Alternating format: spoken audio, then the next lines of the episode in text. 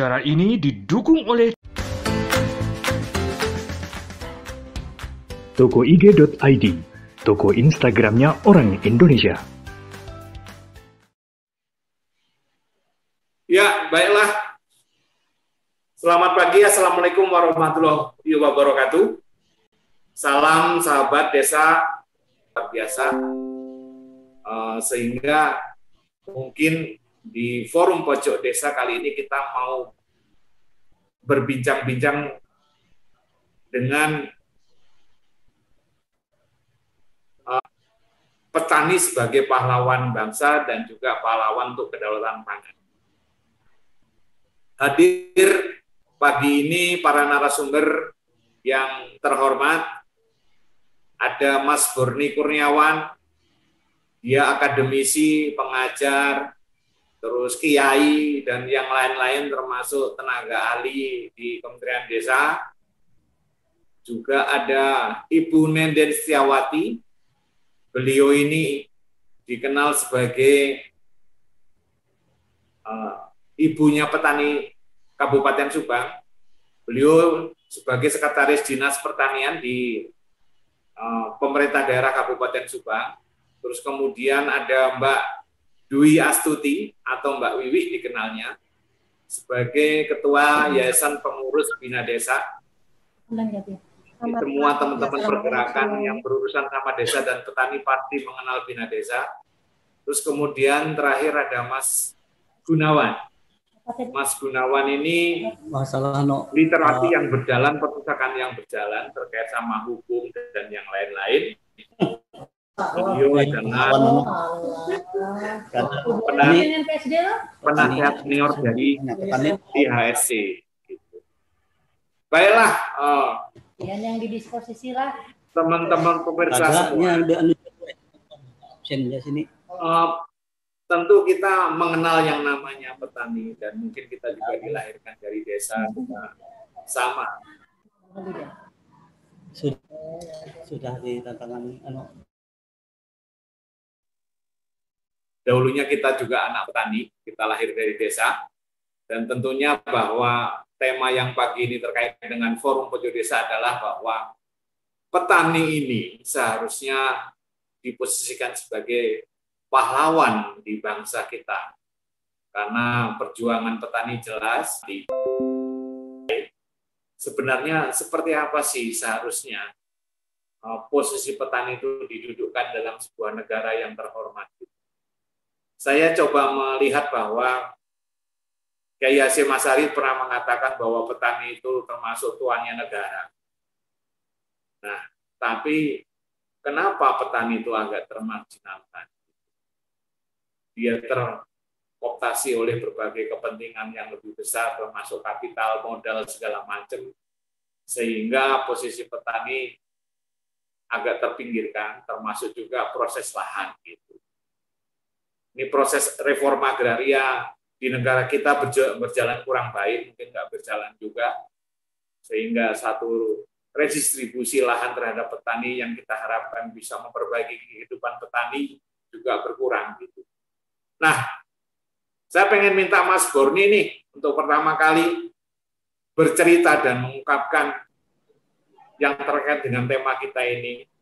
Seperti apa sih ya seharusnya mendudukkan Pak petani ini dalam satu negara yang sangat berdaulat di kita ini. Mas Borni mungkin bisa dimulai dengan wejangan-wejangannya, monggo.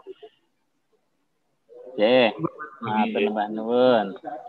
Assalamualaikum warahmatullahi wabarakatuh. Eh, sahabat desa di mana pun Anda berada, terima kasih pada Pak Lurah Desa dan teman-teman narasumber dan juga partisipan yang uh, saya kira masih banyak yang akan bergabung. Semoga uh, saya di kesempatan ini mungkin hanya sekedar be, apa membuka lah peta-peta hasil penelitian terkait dengan petani. Mungkin lebih khusus pada uh, uh, apa petani-petani kemarin ketika saya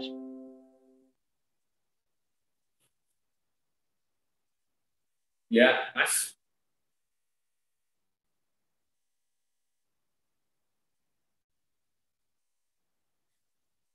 Ya lanjut Mas Berni.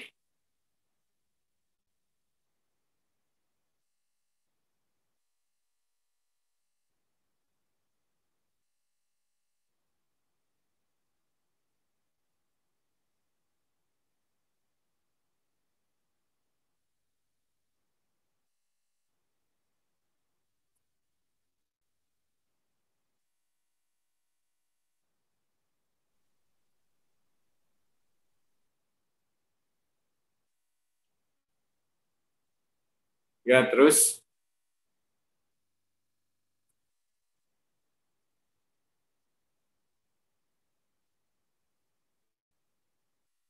Ya, Mas, Mas Borni, lanjut. Atau ini ada satu gangguan sinyal atau bagaimana? Mas Borni hilang itu. Mungkin ada gangguan sinyal dia belum masuk kembali.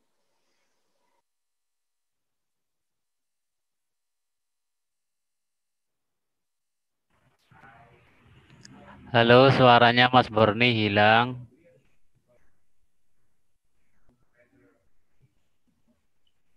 Wifi-nya terputus ya Mas Borni. Coba sembari kita nunggu Mas Borni tadi bahwa disebutkan bahwa tadi ada satu paparan yang sudah mulai di halaman pertama terkait bahwa jadilah ekonomi yang juga ekonom pertanian. Nah ini kita belum tahu yang diarahkan Mas Borni tapi paling tidak sembari kita nunggu Mas Borni, mungkin uh, Mas Mas Gunawan bisa nambahin nggak? Oh ya, sudah sudah sudah coba. Ya Mas Borni bisa kemudian dilanjut kembali.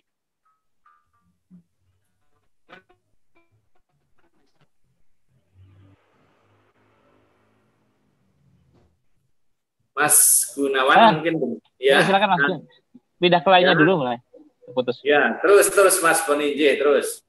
Lanjut, oh. lanjut, lanjut. Ya. Eh, ya, diulang dari awal Mas ya, Borni tadi sempat putus. Lanjut, bisa diulang ya. Kok nggak bisa screenshot ya? Malah jadi nggak bisa. Oh, screenshotnya. Ah, host, hostnya coba. Ya, ya, Pak ya. host. Uh, uh, coba ah, sekarang Mas ya. Boni sudah jadi. Oke. Okay. Langsung ya, saja. Okay. Yang pertama saya ingin menyampaikan ya. beberapa pesan para apa para kasepuan Indonesia. Yang pertama ya si Mas Syari. Beliau menyatakan Pak Petani itulah penolong negeri. Kemudian eh, Soekarno juga memberikan waler pangan merupakan eh, soal mati hidupnya bangsa. Dan Habib Lutfi juga pernah berujar gitu Pak, jadilah kiai yang ekonom, ya, jadilah kiai yang ahli pertanian. Nah, Artinya kasepuan ini me, me, apa, ingin menandaskan bahwa petani itu adalah kunci ya, kunci dari kemakmuran mesin kemakmuran suatu suatu bangsa. Berikutnya eh, apa? Nah, hanya kemudian persoalannya eh, kita itu ada exposure eh, exposure penget, apa? pembangunan ya, pembangunan eh, yang ketika kolonialisasi masuk ke Indonesia menawarkan satu sistem sistem ekonomi baru ekonomi kapitalisme yang itu tampaknya itu berbeda sekali dengan sistem sistem ekonomi kita ya pertanian kita yang subsisten tradisional. Nah di sini ada ada dialektika yang saya kira kemudian eh, dalam proses pertarungannya kemudian kapitalisme tampak menguasai sistem sistem perekonomian pertanian kita bagaimana kemudian eh, sistem pertanian kita dipaksa masuk ke dalam sistem kapitalisme yang kemudian itu eh, perlahan sekalipun dalam eh, menurut Book ya menurut eh, ekonom eh, Book ya Boke yang kemudian menemukan sistem si, apa teori teori dualisme ekonomi keduanya memang masih ada kapitalisme itu berjalan di Indonesia sistem subsisten ekonomi subsisten juga jalan. Tapi kemudian nanti faktanya kita melihat bagaimana uh, kapitalisme masih lebih dominan menguasai sistem uh, uh, ekonomi pertanian kita. Artinya kita juga tertantang bagaimana kita uh, apa memperbarui barangkali ya menemukan uh, cara baru bagaimana kita berdialektika dengan kapitalisme itu. Saya mencoba menelisik beberapa hasil penelitian dahulu bahwa ternyata inilah kemudian kita bisa melihat bagaimana sistem kapitalisme itu mampu menguasai tata kelola kebijakan nasional kita dalam pertanian. Yang pertama eh, apa revolusi hijau jelas. Eh, revolusi hijau menjadi gebrakan Orde Baru kala itu untuk mencapai eh, swasembada pangan. Kala itu apa kebutuhan petani di dalam hal sarana sarana prasarana produksi dicukupi semua oleh negara untuk memfasilitasi memfasilitasi apa masuknya masuknya harapan apa, harapan kapitalistik sebenarnya bagaimana pupuk bibit unggul itu semua dipenuhi uh, oleh negara Namun kemudian nanti kita lihat dampaknya. Bagaimana kemudian tahun 99 pemerintah RI membangun kesepakatan WTO. Lagi-lagi lagi-lagi kita tidak punya apa uh, satu sistem yang itu benar-benar tumbuh dari dalam kemudian uh, kita kuatkan kedaulatannya. Nah, kita lagi-lagi kalah dengan uh, satu sistem kapitalisme yang itu mensyaratkan bagaimana ada subsidi saprotan itu tadi di, di, dicabut, kemudian biaya produksi pertanian akhirnya menjadi meningkat, pendapatan petani gurem itu uh, menurun. Di sini sangat kelihatan bagaimana dominasi pembangunanisme internasional yang digerakkan oleh negara kapitalis Amerika melalui kelembagaan WTO itu menguasai kita, menguasai tata kelola kebijakan kita. Uh, kemudian masuk 2007 sekalipun sebenarnya apa tampak kita sudah mulai me membangun membangun apa keunggulan kompetitif dari dari dari apa dalam dengan membuat RPJP gitu kemudian diciptakan program MP3EI eh, itu pun juga masih apa namanya dominasi internasional masih cukup kuat Kemudian dampak tadi, dampak kalau kebijakan selama tiga desa warsa ini, yang pertama revolusi hijau. Ya, sekalipun pada tahun 84 ya kita berhasil mencapai swasembada pangan, tapi ada dampak lain secara ekologis, kemudian juga secara sosial, secara ekologis kesuburan tanah dan produktivitas tanah menurun. E, kemudian tenaga manusia diganti mesin, itu kemudian dampaknya juga terjadi pengangguran di desa.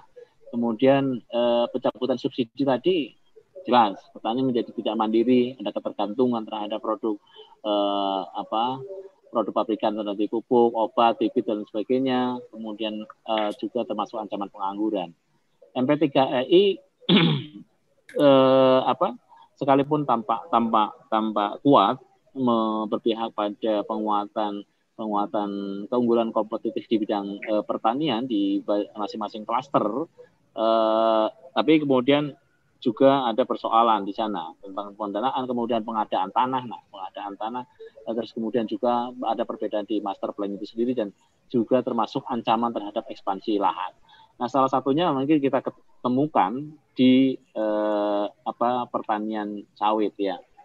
Eh, dalam hal ini negara ya.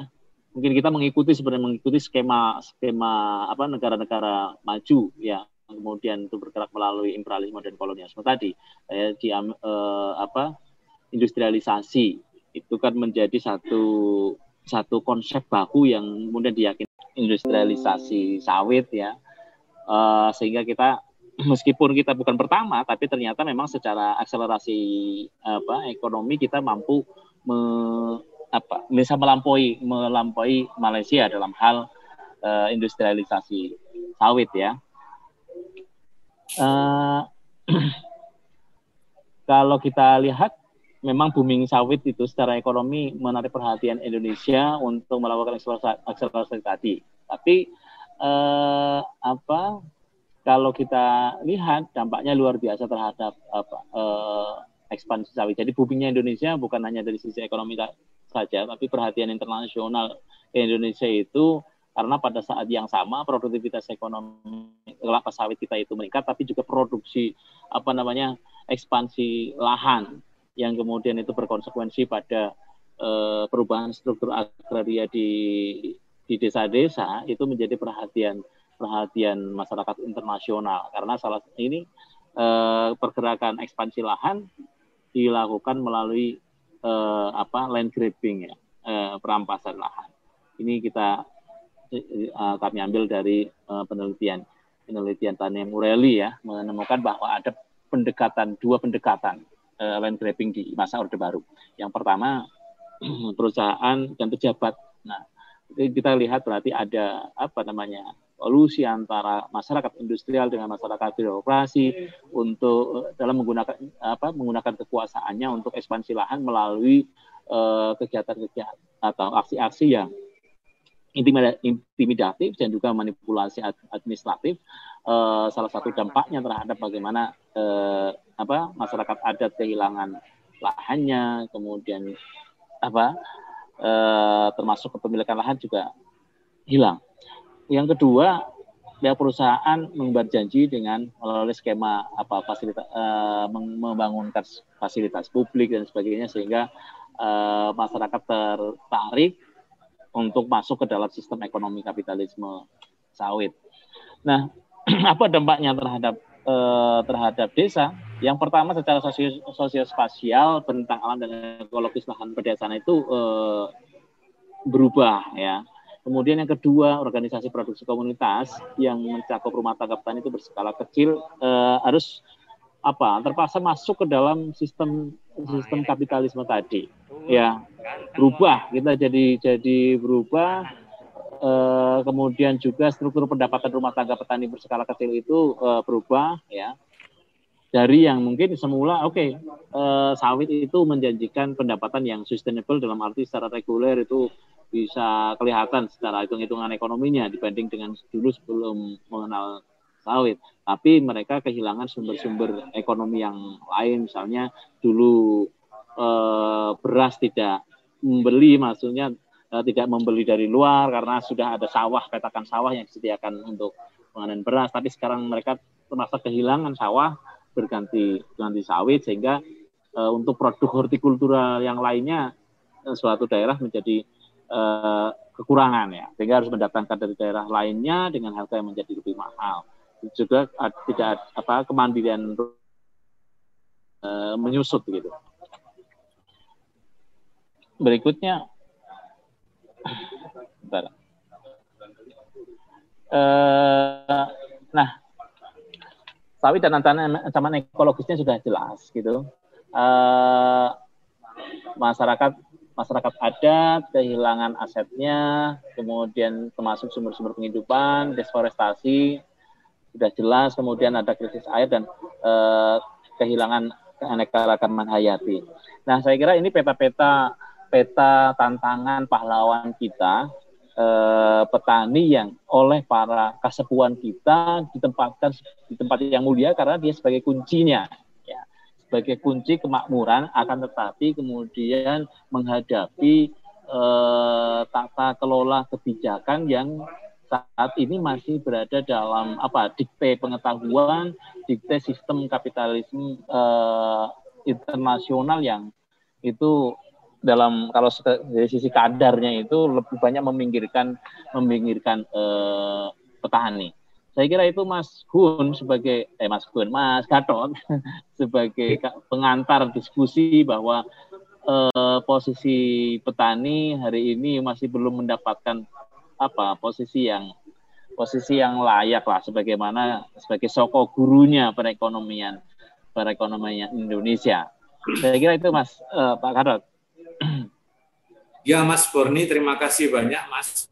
Ini mencekam sekali saya melihatnya malah bahwa posisi petani kita di detik ini dalam hari ini masih dalam satu posisi yang betul-betul kurang kurang mendapat tempat gitu.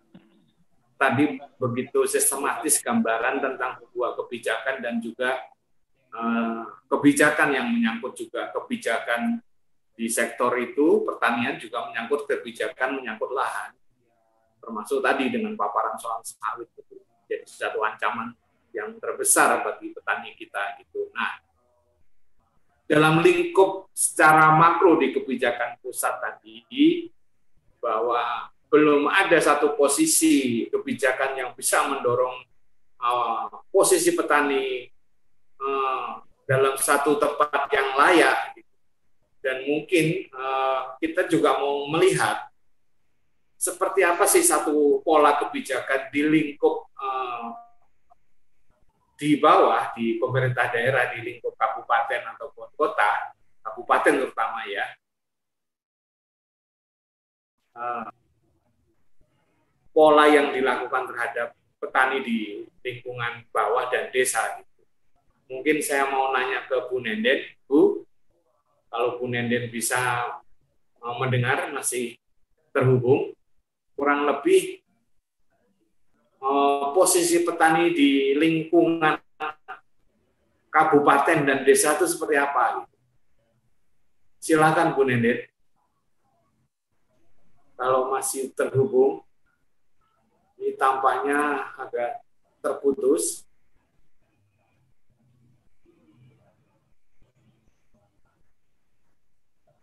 Kalau memang belum bisa direspon juga saya mau mau ke Mbak Wiwi.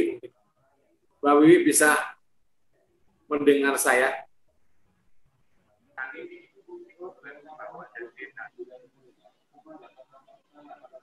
Nah, jadi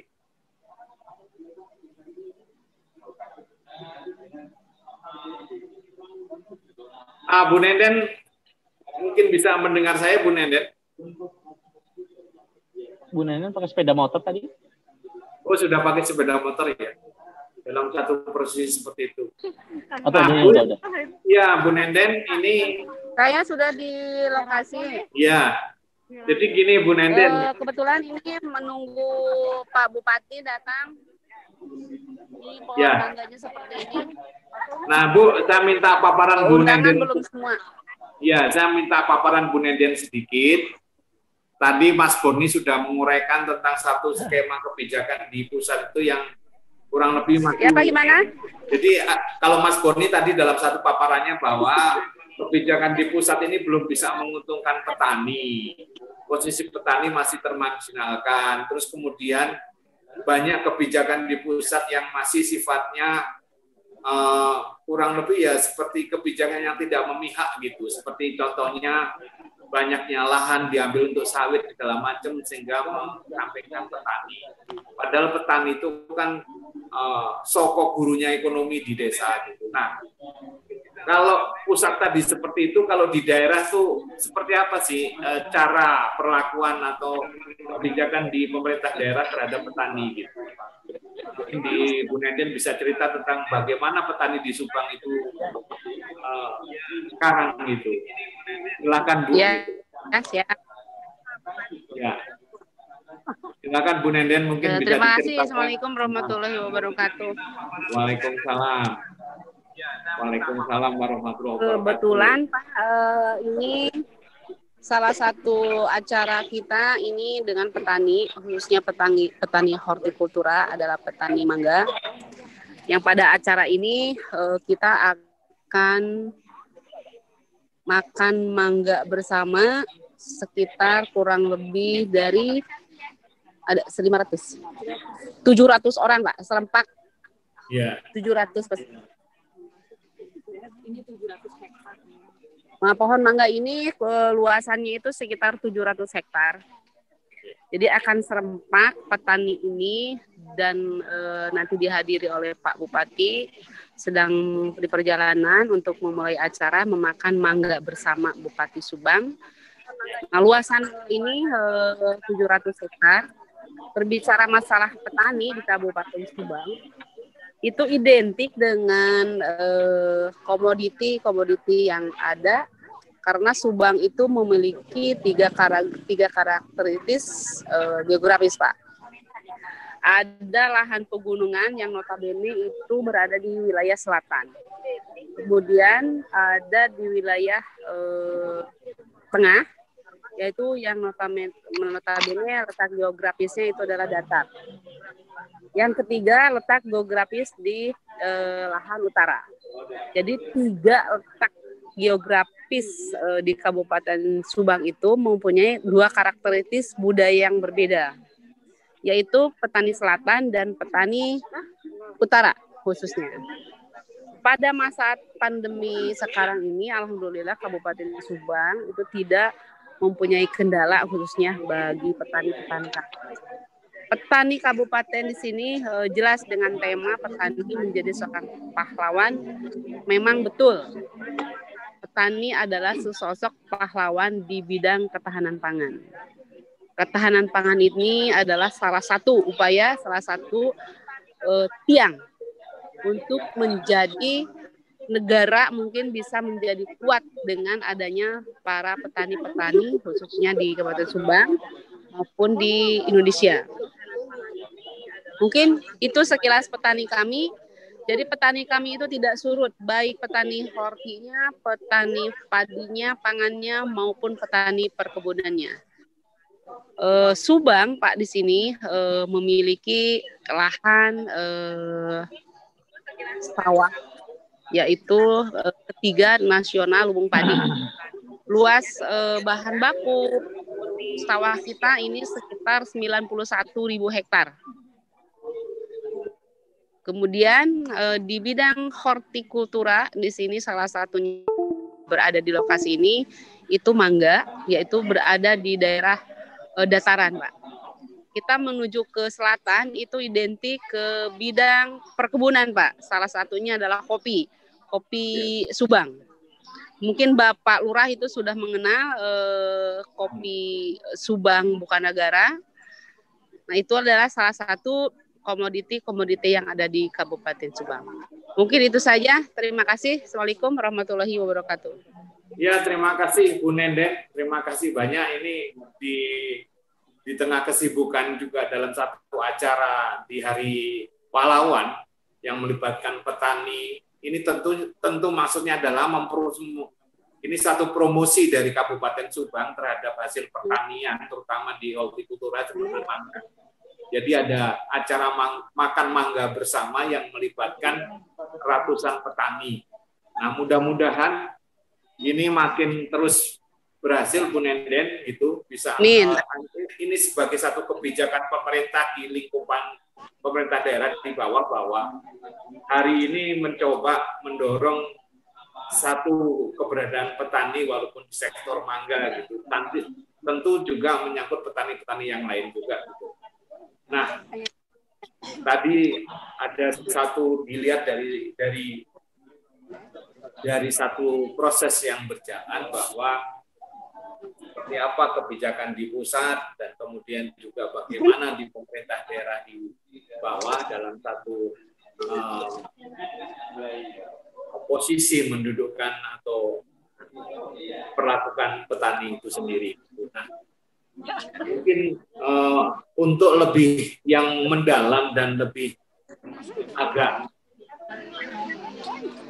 uh, apa ya agak runtut gitu barangkali. Mungkin saya mau nanya ke Mbak Dwi Astuti atau Mbak Wiwi.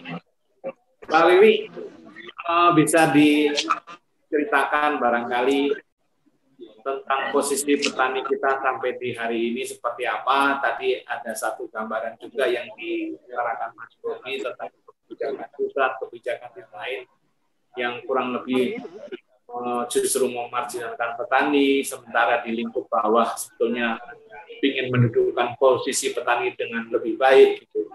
Kurang lebih seperti apa sih potretnya Mbak Wiwi?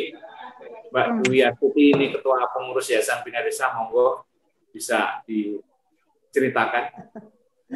Ya, Mas Lurah, terima kasih. Assalamualaikum warahmatullahi wabarakatuh. Bapak, Ibu semua, teman-teman semua, selamat pagi. Salam sejahtera. Uh, saya sebetulnya di sini malah belajar ya karena tadi sudah mendengarkan dari Mas Burni dan uh, siapa Ibu Nenden gitu ya. Uh, saya sangat sepakat dengan apa yang disampaikan oleh Mas Burni para bahwa dalam uh, aspek makro itu sebetulnya kan petani kondisinya saat ini sampai saat ini itu masih kalau kalau saya katakan masih miskin ya masih tidak layak gitu.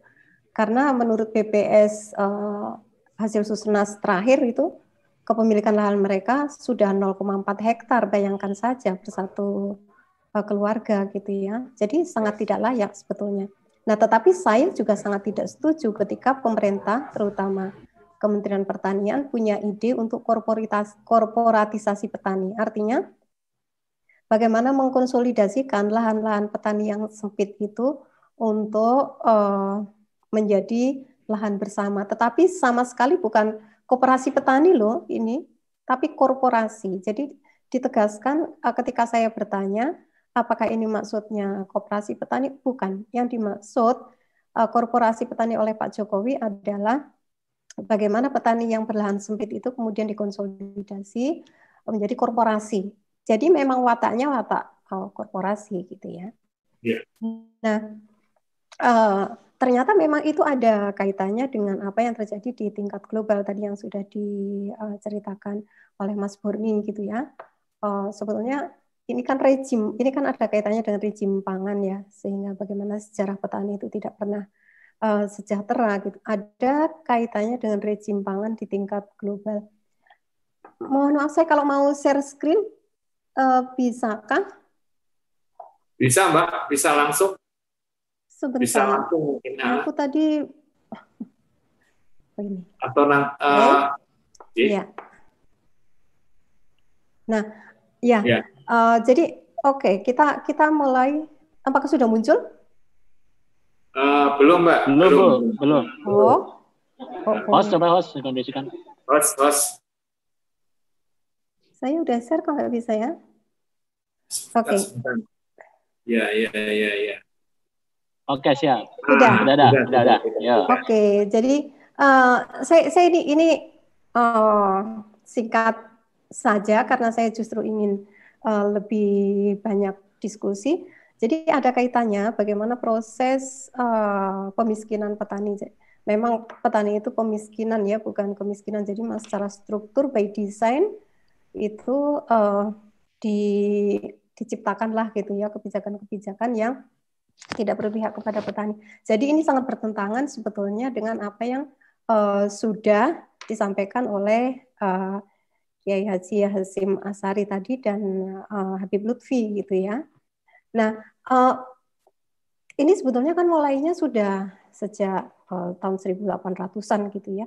Bagaimana uh, negara penjajah itu menghisap negara yang dijajah. Pada waktu itu negara-negara uh, Amerika, eh, negara Inggris gitu sebagai negara penjajahnya Amerika kemudian menghisap uh, Amerika untuk memproduksi bahan-bahan pangan untuk uh, memenuhi kepentingan penjajahnya gitu Inggris.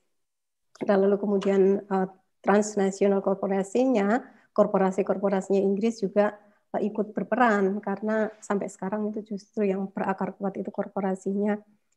Nah, kemudian dibentuk lembaga-lembaga riset pertanian, Segiat, ini di Bogor juga ada di Indonesia, saya tidak akan sebut namanya, teman-teman juga pasti uh, sudah tahu, dan uh, kemudian membentuk jaringan pasar global untuk menjebol pasar komoditas pangan nasional mereka menyebutnya agar lebih setia mengalir ke global gitu ya karena uh, di banyak negara terjadi kelaparan dunia waktu itu katanya.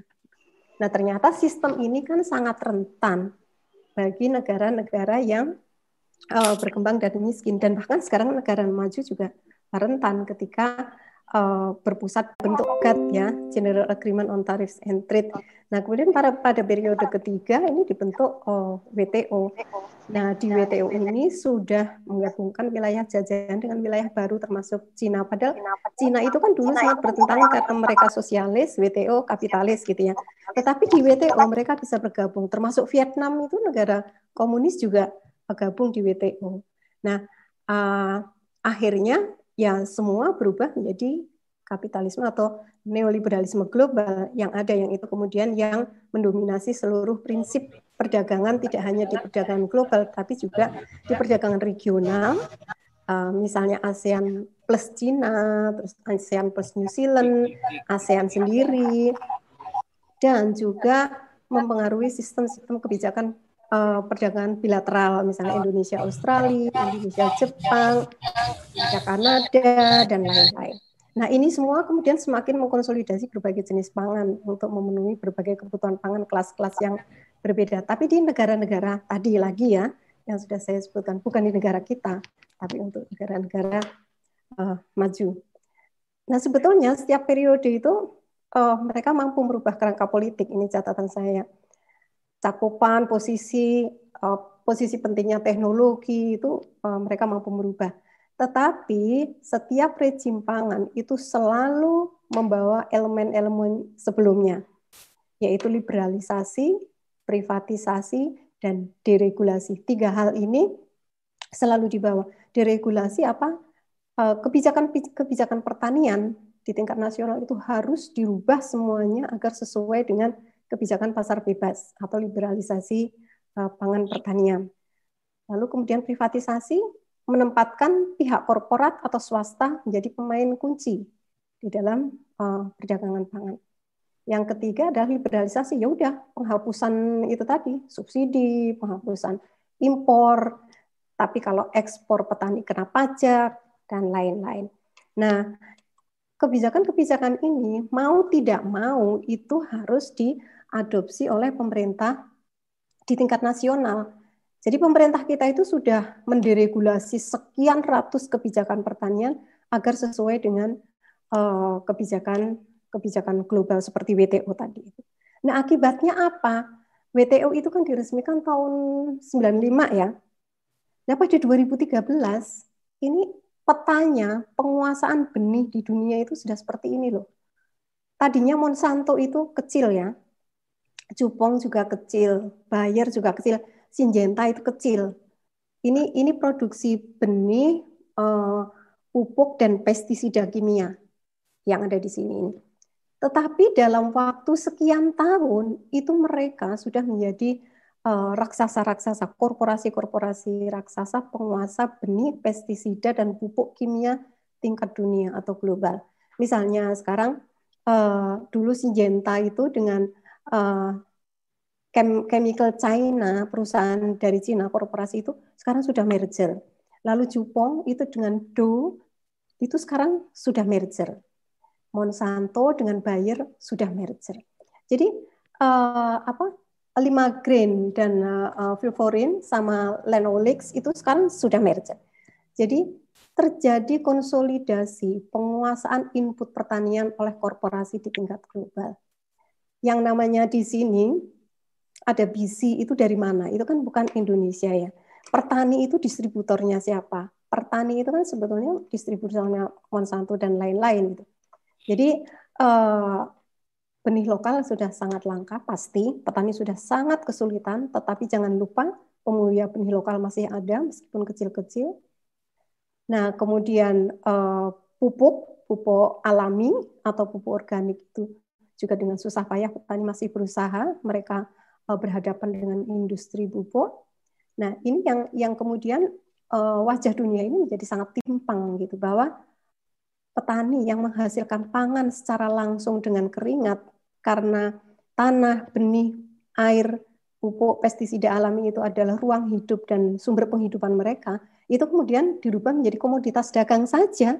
Tidak ada kaitan antara ideologi, budaya, dan penghidupan gitu. Jadi ya udah dipangkas jadi barang dagang aja kayak kita beli sekrup atau jarum pentul gitulah. Kamu punya berapa sini tak beli gitu. Jadi memutus nilai-nilai tentang pangan itu sebagai sumber penghidupan yang di situ ada tadi itu ada ideologi, ada budaya, ada spiritualitas, semua jadi satu di situ itu dicabut, direduksi sangat minimal hanya menjadi uh, komoditas.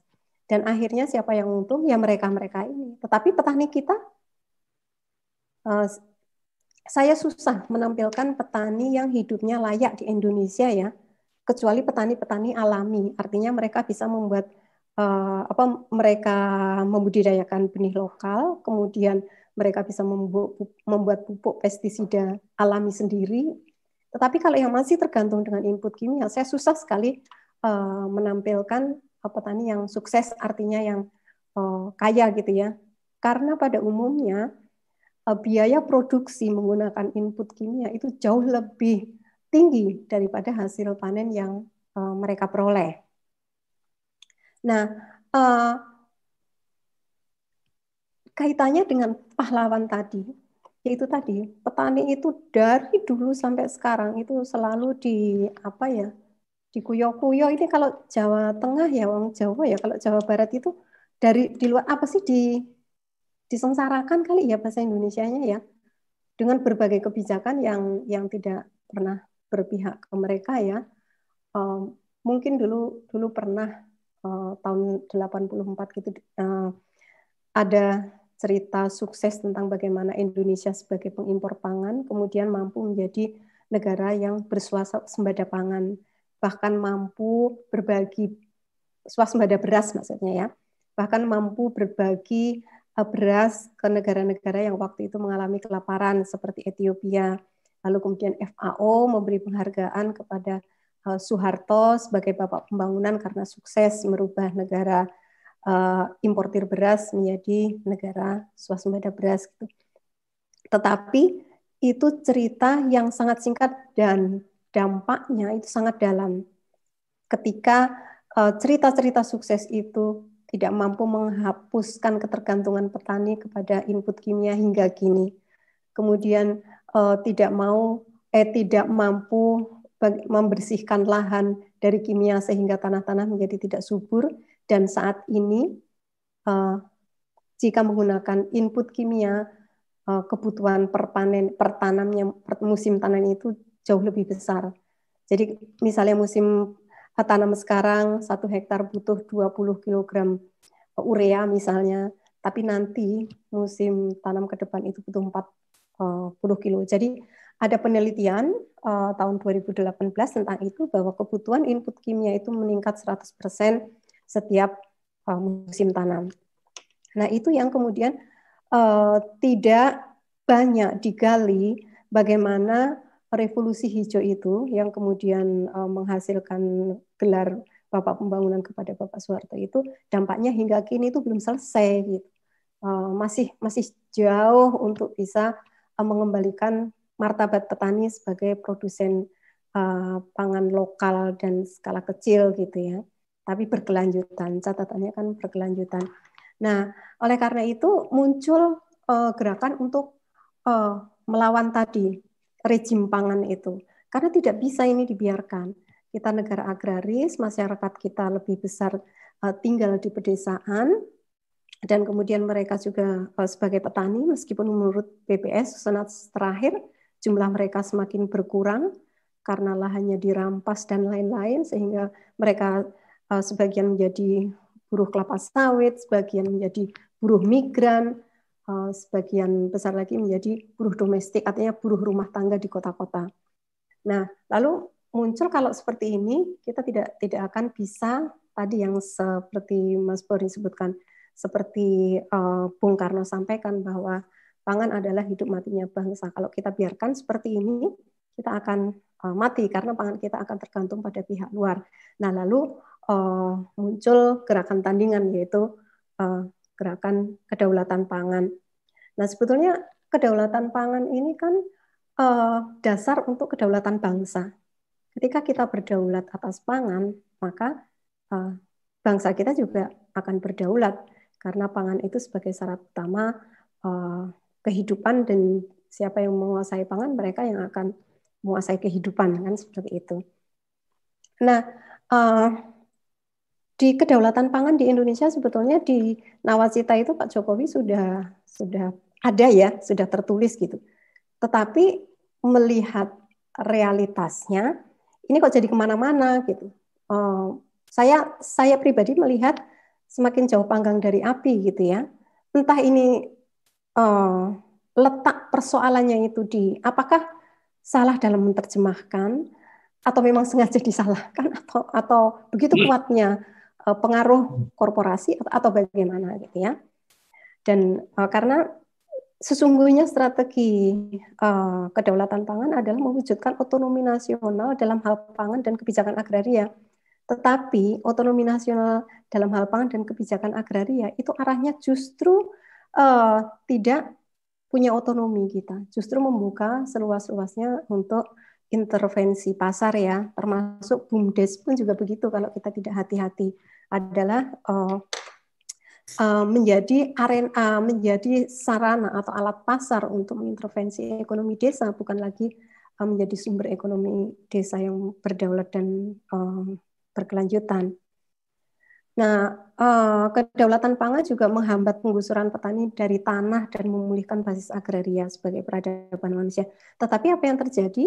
kebijakan-kebijakan penggusuran, kemudian land grabbing tadi juga disebutkan, itu justru malah yang semakin mengemuka gitu ya. Tetapi kebijakan reforma agraria yang artinya land reform bukan hanya hanya bagi-bagi sertifikat loh, tapi bagaimana menyelesaikan konflik agraria, kemudian meredistribusi tanah-tanah uh, objek land reform itu kan tidak terjadi selama pemerintahan ini ya, kalau saya lihat. Lalu ini yang terakhir, Uh, intinya menurut saya konsep pemenuhan kedaulatan pangan itu adalah konsep pemenuhan pangan melalui produksi lokal yang bergizi baik dan sesuai budaya lokal diproduksi dengan sistem pertanian yang berkelanjutan. Jadi kedaulatan pangan itu nggak bisa uh, apa setiap komunitas itu harus memproduksi pangan yang sama seluruh desa 83.900 berapa mas desa mas lurah itu di seluruh Indonesia itu harus semua makan padi.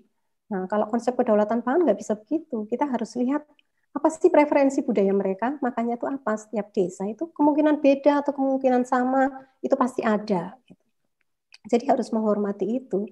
Lalu uh, sangat menjunjung tinggi prinsip diversifikasi pangan. Jadi ya kalau memang daerah ini tidak suka beras, misalnya, tapi mereka lebih suka makan uh, sagu, ya kenapa tidak? Gitu. Karena mereka pengalaman hidupnya dari sagu itu. Karena di sagu itu juga ada budaya dan lain-lain, spiritualitas dan lain-lain seperti yang uh, tadi saya sebutkan.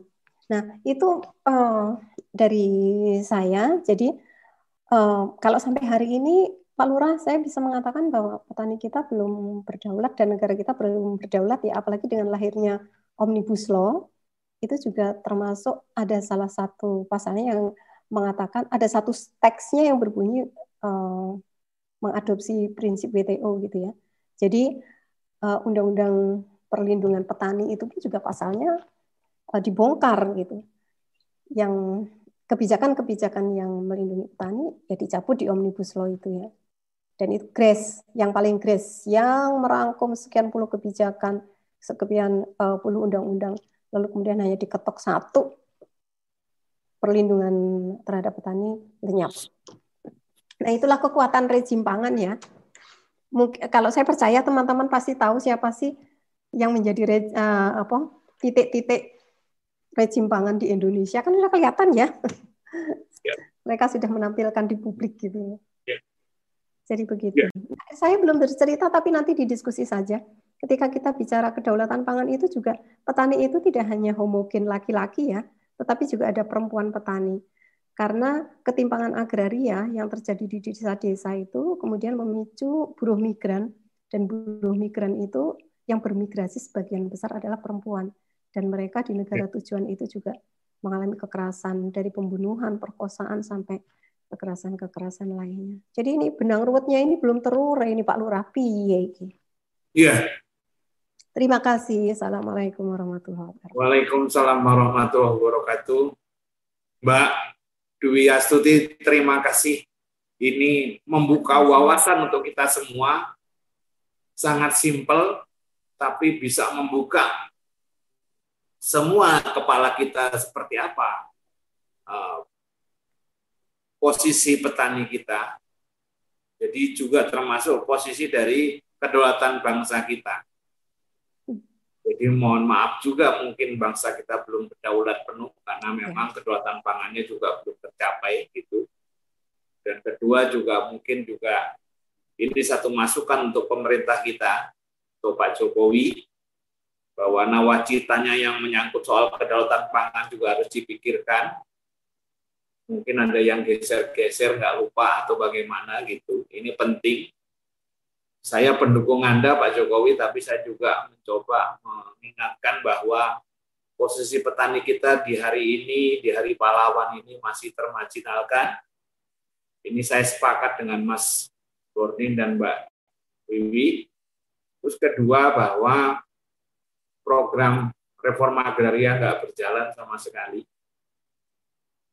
yang berjalan cuma bagi-bagi sertifikat ala Pak, ala TRBPN, itu artinya hanya persoalan prona saja yang disertifikatkan, tapi redistribusi menyangkut redistribusi lahan dan yang lain-lain dalam konsep land reform nggak berjalan sama sekali. Ini ini saya sepakat Mbak Wiwi, Mas Kurni, ini kita uh, agak mundur semua di sektor agraria dan yang nggak berjalan ini mengakibatkan satu dampak yang sangat besar, dampak di sektor kedaulatan pangan. Terus kedua, posisi petani kita yang terus termarginalkan gitu, sampai detik ini sehingga kemudian bagaimana negara ini akan berdaulat secara baik kalau posisi petani dan kedaulatan pangannya juga nggak bisa berjalan gitu. Nah, saya mau minta Mas Gunawan untuk lebih bisa melebarkan lagi cakrawala kita, pikiran kita dengan uh, tema kita, tema tentang uh, petani kita di Hari Pahlawan dan apakah juga uh, bisa ada satu harapan untuk petani kita di Hari Pahlawan ini. Tentunya mudah-mudahan bisa dibukakan juga pemikiran para petinggi kita. Ya mungkin ada yang sengaja juga membelok-belokkan soal kebijakan dan yang lain-lain gitu. Nah, Mas Gunawan, monggo di mulai wejangannya. ya, terima kasih Pak Lurah Gatot. Bismillahirrahmanirrahim. Assalamualaikum warahmatullahi wabarakatuh. Eh, Bapak-bapak dan ibu-ibu yang kami hormati, saudara-saudara sebangsa dan setanah air, kawan-kawan seperjuangan, eh, Mas Purni, Mas Gatot, Bu Nenden, Mbak Wiwi, kalau tadi semuanya yang sudah menyampaikan yang faktual dan aktual gitu, karena ini peringatnya temanya peringatan, saya yang ini aja yang agak reflektif gitu ya. Eh, yang pertama itu kan ada dua hal ya dalam konteks diskusi ini, apakah eh, petani itu pahlawan bangsa dan uh, kedaulatan pangan. Menurut saya itu iya ya. Sejak dalam konteks uh, Nusantara ini masih belum Indonesia, masih kerajaan-kerajaan itu sampai nanti perjuangan kemerdekaan, kemudian kemerdekaan itu sendiri dan uh, apa peranannya di era uh, transisi demokrasi ini begitu. Nah kalau kita lihat kan uh, peranan petani ini kan walaupun nanti sering ditinggalkan, dilupakan katanya Mbak Wiwi tadi itu ya, atau apa yang dijanjikan penguasa itu tidak terlampaui, jauh eh, panggang dari api gitu. Tapi kalau untuk tema perikanan itu menimbulkan dampak yang berbeda. Gitu. Kalau panggang dekat dengan api itu namanya ikan bakar. Tapi kalau panggangnya jauh dengan api itu jadinya ikan asap gitu.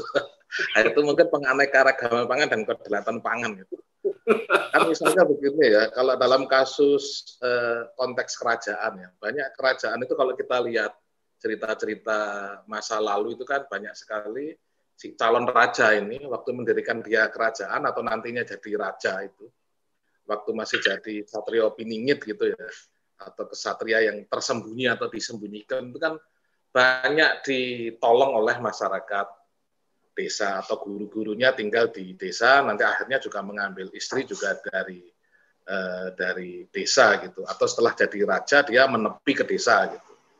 Itu yang pertama. Kemudian yang kedua sesungguhnya kerajaan-kerajaan kita ini kan perdagangan globalnya itu mulai dari antar pulau di Nusantara ataupun uh, Nusantara dengan uh, Tiongkok atau dengan India Eh, dengan Arab bahkan nanti dengan bangsa-bangsa Eropa itu kan sesungguhnya yang diekspor dari kerajaan-kerajaan itu entah itu kelapa, beras, rempah-rempah dan sebagainya itu kan eh, produksi dari petani gitu ya. Nah, kemudian waktu era kolonialisme terjadi ketika esensi dari kolonialisme itu kan di masa awal dia hendak menguasai perdagangan komoditas pertanian, khususnya rempah-rempah. Tapi dalam perkembangannya tidak hanya uh, bermaksud monopoli perdagangan, tapi juga uh, menguasai secara uh, langsung mode produksinya. Itulah awal kemudian munculnya perusahaan-perusahaan perkebunan maupun hukum agraria yang berwatak kolonial begitu. Nah, dari konteks itu kaitannya dengan uh, petani adalah pahlawan bangsa. Setelah raja-raja ini banyak yang kalah atau kemudian terikat perjanjian dengan baik awalnya dengan VOC, kemudian dengan Daedalus, dengan Raffles, atau kemudian waktu sudah mulai berdiri pemerintahan kolonial Hindia Belanda, itu kan justru perlawanan ya atau pemberontakan karena sumbernya dari penguasaan sumber-sumber agraria tadi itu kan justru banyak dilakukan oleh uh, gerakan petani.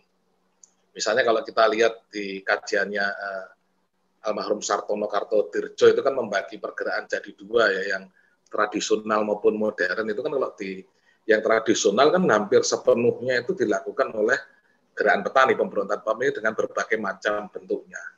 Nah, sewaktu mempergunakan istilahnya Pak Sartono Kartodirjo tadi masuk ke era yang modern, era modern itu udah kenal ideologi, udah kenal organisasi, memiliki alat-alat propaganda seperti surat kabar dan lain-lain, tapi kan ternyata tokoh-tokoh eh, pergerakan kemerdekaan Indonesia ini atau pergerakan nasional hampir semuanya juga berbasiskan gerakan petani. Yang disebut gerakan buruh sesungguhnya kan sewaktu kolonialisme itu kan mayoritasnya adalah gerakan petani karena petaninya hidup dalam situasi sistem sewa atau buruh tani. Nah itulah eh, menurut saya cermin hakikat dari petani pahlawan bangsa itu di situ.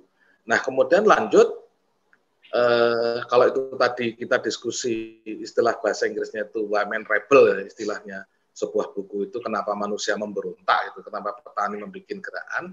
Karena kita sudah sekarang masuk ke yang buku juga yang sering dikutip eh, oleh almarhum Gus Dur ya. Eh, alasan berdirinya sebuah bangsa gitu. Kalau kita lihat eh, Konstitusi Republik Indonesia eh, UUD 45 menurut saya kan ada dua hal ya yang itu mencerminkan uh, petani. Yang pertama kaitannya uh, petani dengan desa. Nah, itu kan sudah ditegaskan kalau kita lihat di uh, diskusi di BPUPKI, BPKI, kemudian uh, UD 45 sebelum amandemen, itu kan yang dimaksud dengan daerah istimewa, itu kan salah satunya adalah uh, desa-desa. Nah itu sudah disebut di situ ada uh, nagari dan sebagainya. Baru kemudian setelah terjadi amandemen, justru kan kemudian seakan-akan diskusi daerah istimewa ini hanya di tingkat provinsi, tidak lagi mendiskusikan desa sebagai uh, daerah istimewa. Bahkan undang-undang desa kan pasalnya juga tidak merujuk ke uh, daerah istimewa. Ini akhirnya kan juga membawa dampak ya misalnya begini, kalau nagari itu sedari awal disebut di dalam UUD 45 sebagai salah satu contoh desa yang mencerminkan daerah istimewa, nah itu apakah masih perlu misalnya di eh, provinsi Sumatera Barat itu ada nagari dan nagari adat, seharusnya kan seluruh nagari ini sudah mewakili eh, adat ya. Tapi di luar itu ya syukur alhamdulillah berkat perjuangan Mas Murni, Pak Lurah eh, Gatot, kemudian eh, Bina Desa dan lain-lain itu kemudian eh, tema desa sebagai subjek itu kemudian mulai mengemuka kembali itu yang pertama. Kemudian yang kedua adalah eh, pasal 33 UD 45 ya. Eh, bumi, air, dan kekayaan alam yang terkandung di dalamnya dikuasai negara untuk sebesar-besar eh, kemakmuran rakyat. tema artinya dari tema pemberontakan petani kemudian dikelola dalam konteks pergerakan kemerdekaan, kemudian eh, masuklah ke dalam eh, ranah eh, konstitusi. Ini kita juga mendapatkan eh, hal yang luar biasa ya setelah reformasi, terutama setelah adanya Mahkamah eh, Konstitusi. Menurut saya peranan petani ini tidak hanya dia sebagai produsen pangan itu yang pertama. Kemudian tidak hanya menjadi pusat eh, basis mendirikan kekuasaan di zaman kerajaan ataupun di masa perang gerilya melawan Belanda. Kalau kita lihat eh, sejarah maupun eh, beberapa catatan itu kan basis gerilyanya eh, pasukan Republik itu kan selalu bersumber di daerah-daerah yang eh, merupakan eh, apa basis pertanian yang sangat subur. Di luar itu sesungguhnya petani atau gerakan petani ini memberikan sumbangsih bagi pembaruan hukum yang ada di Indonesia. Kalau kita baca eh, penafsirannya, jadi apa makna dari eh, penguasaan negara terhadap bumi air dan kekayaan alam yang terkandungnya eh, untuk sebesar-besar kemakmuran rakyat, itu kan penafsiran paling eh, kuatnya itu kan berdasarkan putusan Mahkamah Konstitusi. Nah, pendapat dan Mahkamah pendapat maupun putusan Mahkamah Konstitusi tentang apa itu makna penguasaan negara, tentang konstitusionalitas reforma agraria, hak-hak petani khususnya petani pemulia benih, hak-hak nelayan eh, dan masyarakat desa pesisir dan lain-lain itu kan sesungguhnya akibat organisasi tani maupun organisasi pendamping masyarakat yang bekerja di pedesaan seperti Bina Desa dan lain-lain ini melakukan uji materi di Mahkamah Konstitusi. Coba kalau Bina Desa dan lain-lain tidak melakukan uji materi, mungkin kita nggak punya pegangan ini. Sama halnya ketika kemudian tadi Mbak Wiwi menyampaikan apa yang setelah menjadi haknya petani ya. Jadi setelah putusan MK kemudian misalnya kita punya selain undang-undang desa juga punya undang-undang pelindungan dan pemberdayaan petani dan juga undang-undang pelindungan dan pemberdayaan eh, nelayan, pembudidaya ikan dan petambak garam yang tadi dibredeli istilahnya Mbak Wiwi tadi lewat omnibus law itu dengan adanya putusan Mahkamah Konstitusi kan kita jadi punya pijakan bahwa kita berpegang kepada konstitusi. Nah, konstitusi itu kan di atas dari produk eh, legislatif maupun produk regulatif. Sehingga kemudian apa yang misalnya eh, dikelirukan oleh produk legislatif atau regulatif, kita masih punya pijakan utama yang itu harus kita pertahankan apalagi dalam konteks ini adalah gerakan tani sebagai bagian dari yang menciptakan eh, sumber-sumber hukum uh, hukum tadi itu. Nah dari dua hal uh, tersebut kan sesungguhnya itu itulah yang mencerminkan kenapa petani layak disebut sebagai pahlawan uh, bangsa maupun uh, pejuang uh, kedaulatan uh, pangan begitu. Nah misalnya sekarang yang paling aktual kita refleksikan dampak dari uh, COVID-19. Kalau dulu kita memandang terjadi urbanisasi, ini kan sekarang akibat dampak COVID kan yang terjadi ruralisasi ini. Banyak penduduk kota itu pulangnya ke desa. Itu yang pertama.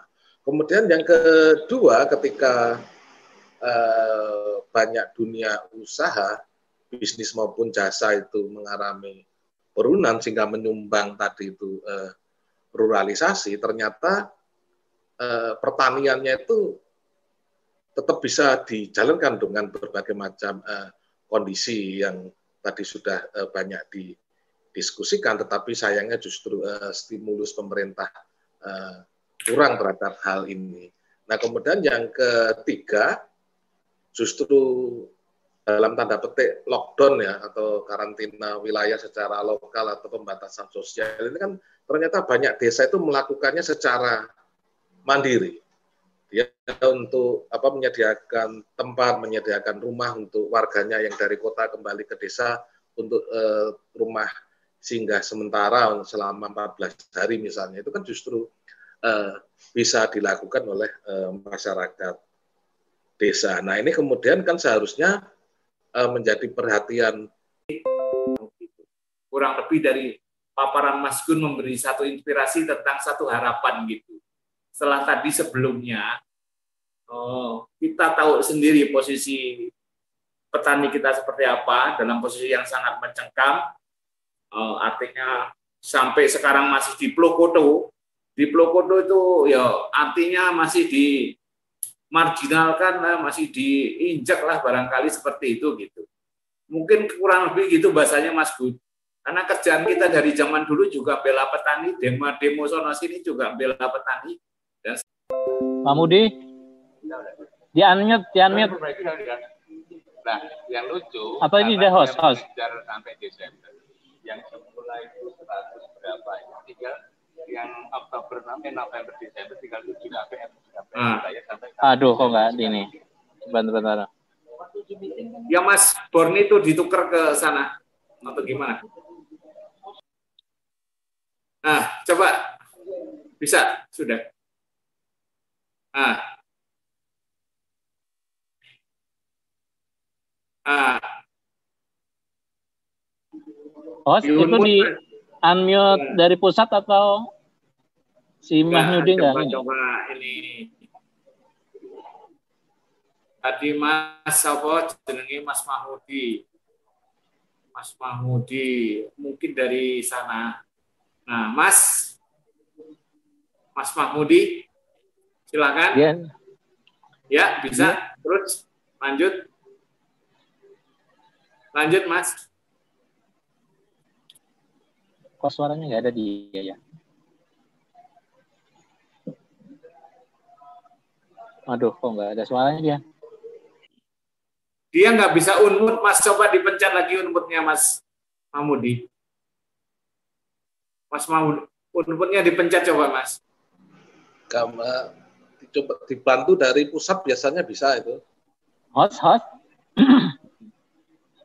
Mas, coba Mas Selamat Mas Kru TV bisa dibantu nggak Mas Mahmudi biar bisa bicara? Aku nggak ngerti nih.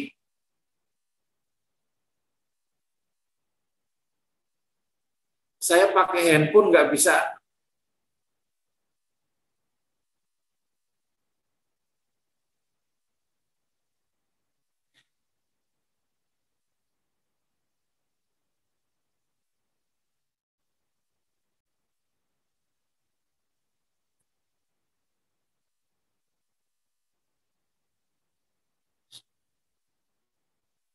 Nah, oke, okay. Mas Borni, sembari kita nunggu coba di nunggu Mudi uh, aja coba. Nanti yang lainnya aja dulu. coba lempar ke layarnya aja, Mas Lurah.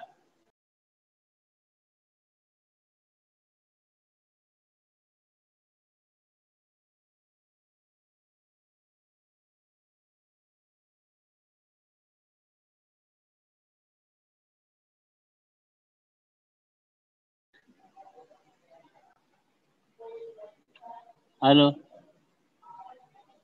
Halo Pak host, coba itu kayaknya itu banyak yang masuk uh, di unmute semua itu banyak kan? Banyak partisipan yang di unmute itu, di mute. Halo, ini sudah bisa Mas Berni. Nah, ya. nah itu ya okay. bisa. Ya. Halo. Silakan Mas Budi langsung. Halo. Ya, masuk suaranya, masuk suaranya. Halo. Ya langsung. Langsung. Mas. Ya, langsung. Langsung Mas Mahmudi. Ya, Mas. Sudah. Ya, langsung ya. Seperti apa uh, gambaran petani kopi di ada kok petani garam. garam di Sampang, Mas? Mau dilanjut. Kita mau dengar ceritanya. Ya, terima kasih. Assalamualaikum warahmatullahi wabarakatuh. Ya, terus? Uh, perihal untuk saat ini, alhamdulillah di sektor garam rakyat khususnya itu sudah sangat maksimal dan dari sisi kualitas sangat sungguh luar biasa gitu kan ya tidak seperti eh, contoh yang pernah disuguhkan di depan Pak Jokowi pada 2018-2019 di NTT. Eh, sebetulnya polemik garam ini muncul sejak Pak Presiden. Dengaran ya? Dengaran Mud dengaran dengaran. Terdengar ya Mas Berni ya, ya terus, terus, lanjut aja. Terus, terus, uh, sejak Pak Presiden uh, Pak Presiden itu meresmikan atau menandatangani PP nomor 9 2019 di mana PP itu sebetulnya menganulir Undang-Undang Nomor 7 Tahun 2011 tentang perlindungan tata eh, apa namanya tentang perlindungan dan pemberdayaan nelayan, pembudidaya ikan dan petambak garam. Eh, saya sebetulnya eh, problemnya itu di situ di PP nomor 9 sejak munculnya nomor 9 di mana pada saat itu di 2000 18 sebetulnya waktu itu waktu Ibu Susi di KKP itu sudah menyuarakan itu. Uh, ada ketumpang tindih dalam kebijakan pemerintah terkait dan khususnya di kebutuhan penolong industri yang di mana uh, pas uh, P itu membuat membuka atas batasan-batasan impor. Eh, apa namanya? Seharusnya rekomendasi impor yang mempunyai data lengkap dan real itu ini kan di KKP. Namun ada leading sektor indeks eksekutif harus ada rekomendasi pula karena itu ada celah di PP nomor 9 2018 ada rekomendasi dari Kemenprin, Kemendak juga itu yang kemudian menjadikan biasnya terkait hmm, garam. Harapan kami sebetulnya dari petambak garam itu. Kemarin saya beserta teman-teman melalui aliansi petambak garam Jatim itu audit ke PT Garam. Salah satu tuntutannya adalah bersama dengan PT Garam itu turut serta karena PT Garam itu juga. Cuman bedanya kalau PT Garam itu petaninya pemerintah yang dibiayai oleh pemerintah, sedangkan kami adalah petani yang mengelola lahannya sendiri, dikelola secara mandiri oleh petani. Uh, kita arahkan bagaimana PP nomor 9 2018 itu dicabut. Kalau toh itu tidak dicabut, harapannya ada revisi. Di tata niaga soal garam sebagai bahan penolong industri, bahan baku penolong industri, itu ada batasan-batasan segmennya industri apa saja itu tidak disebutkan klausulnya di situ. Bahkan eh, yang ada sebelum-sebelumnya sejak 2017, 18, 19 banyak garam impor itu yang eh, eh, bersebaran atau beredar di pasaran. Karena tidak ada batasan industri apa saja kemudian itu membutuhkan garam impor Padahal di satu desa di mana saya punya kelompok bina ada luasan lahan yang saya bina itu sekitar 76 hektar dan beranggotakan 48 anggota. Dengan luasan wilayah seluruhnya satu desa itu kurang lebih sekitar hampir 200 hektar untuk sektor garam. Dalam satu musim kurang lebih itu 15 sampai 10 ribu ton. Itu satu desa. Tapi pada uh, fakta petani meskipun itu memperbaiki kualitas ataupun uh, semuanya sudah pakai geomimbra, hampir 85% itu pakai geomimbra. Hari ini sungguh tidak memadai. Hingga ada bahasa dari petani kami itu tumpukan garam kita tidak sebesar tumpukan hutang kami. Itu slogan yang dibuat oleh petani kita. Undang-Undang Nomor 7 tahun 2016 itu jelas ya terkait tentang uh, perlindungan uh, bagi uh, peri, uh, komoditas perikanan, pergaraman.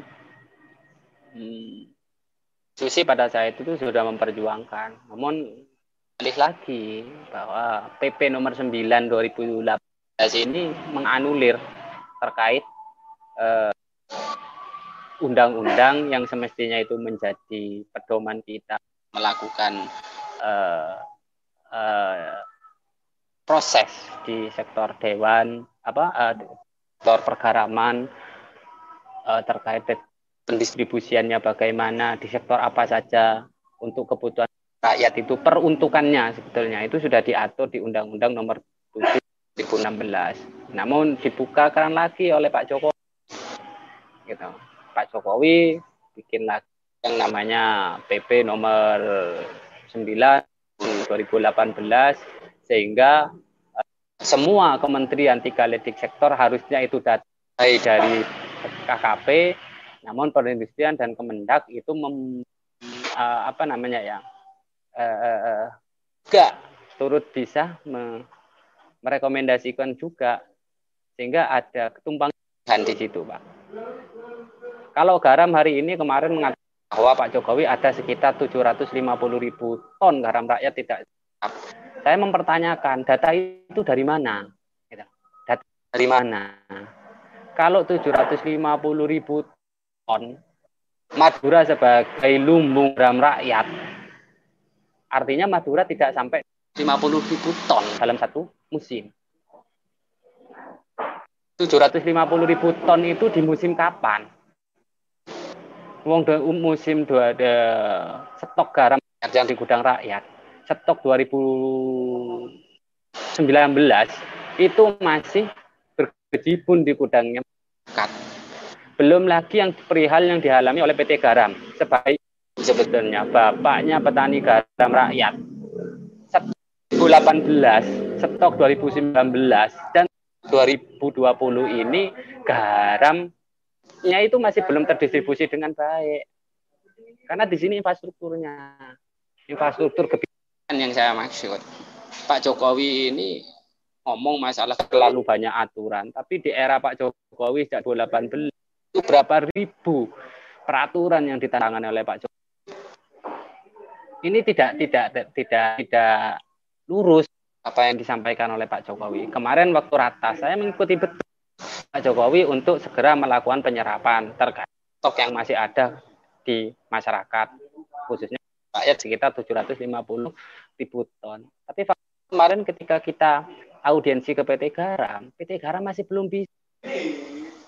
Karena kebijakan itu menurut saya itu hanya politis. Sifatnya sifat politis, tapi tidak bagaimana kita ini seketika mengeluarkan statement atau melontarkan itu. Karena bagi saya apa yang disampaikan ke pemerintah itu adalah kebijakan. Tapi kebijakan yang real harusnya. Bukan hanya dijadikan lift servis untuk bagaimana ini sebagai pencitraan atau bagaimana ya tentunya pemerintah lebih paham lah. Saya kemarin banyak ngobrol dengan Mas Berni, Mas Fadlan gitu kan terkait kriminal yang dihadapi oleh petambak garam. Kan harapannya itu eh, harapan kami itu ada menteri. Kebetulan Mas Fadlan di pihak Kemendes pernah menyatakan pada kita bagaimana bisa nanti ada eh, Pak Kemendes bisa jalan-jalan di eh, wilayah perkaraman karena di situ saya sendiri itu banyak bumdes yang juga tidak jalan kebetulan keluar dari dari uh, yang semestinya berdasarkan dari potensi desa. Nah di situ itu acuannya adalah di bumdes itu di program-program kewirausahaannya ataupun dari potensi yang diangkat itu betul-betul dari desa. Di Asem Ronggal sendiri aja itu malah keluar potensi yang sebenarnya. Ya, iya. Nah, pada itu mungkin melalui forum ini yang melalui forum ini didengar ya karena ada perwakilan uh, aktivis gerakan di pertanian dan juga ada uh, dari pemerintah, Berni dan yang lain.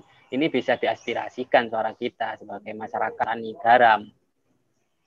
Karena memang kendalanya di PP nomor 9 2018 dikembalikan lagi saja kepada Undang-Undang Nomor 7 2016 perlindungan dan pemberdayaan nelayan, pembudidayaan ikan dan pertambak garam.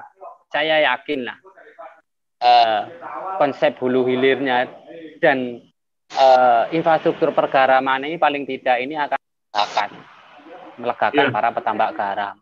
Ya, tidak ya. lagi muncul selok tumpukan garam rakyat tidak sebesar tumpukan hutang petani garam rakyat. Coba bayangkan per kilo itu 100 du harga per kilo itu yang nyampe ke petani karena kan tidak mungkin ya. Walaupun kita jual ke perusahaan harga per kilonya 500 lima- eh, 575 atau sampai maksimal 600 rupiah per kilo. Itu kan sampai ke perusahaan. Di perusahaan pun masih ada sebesar 10 persen.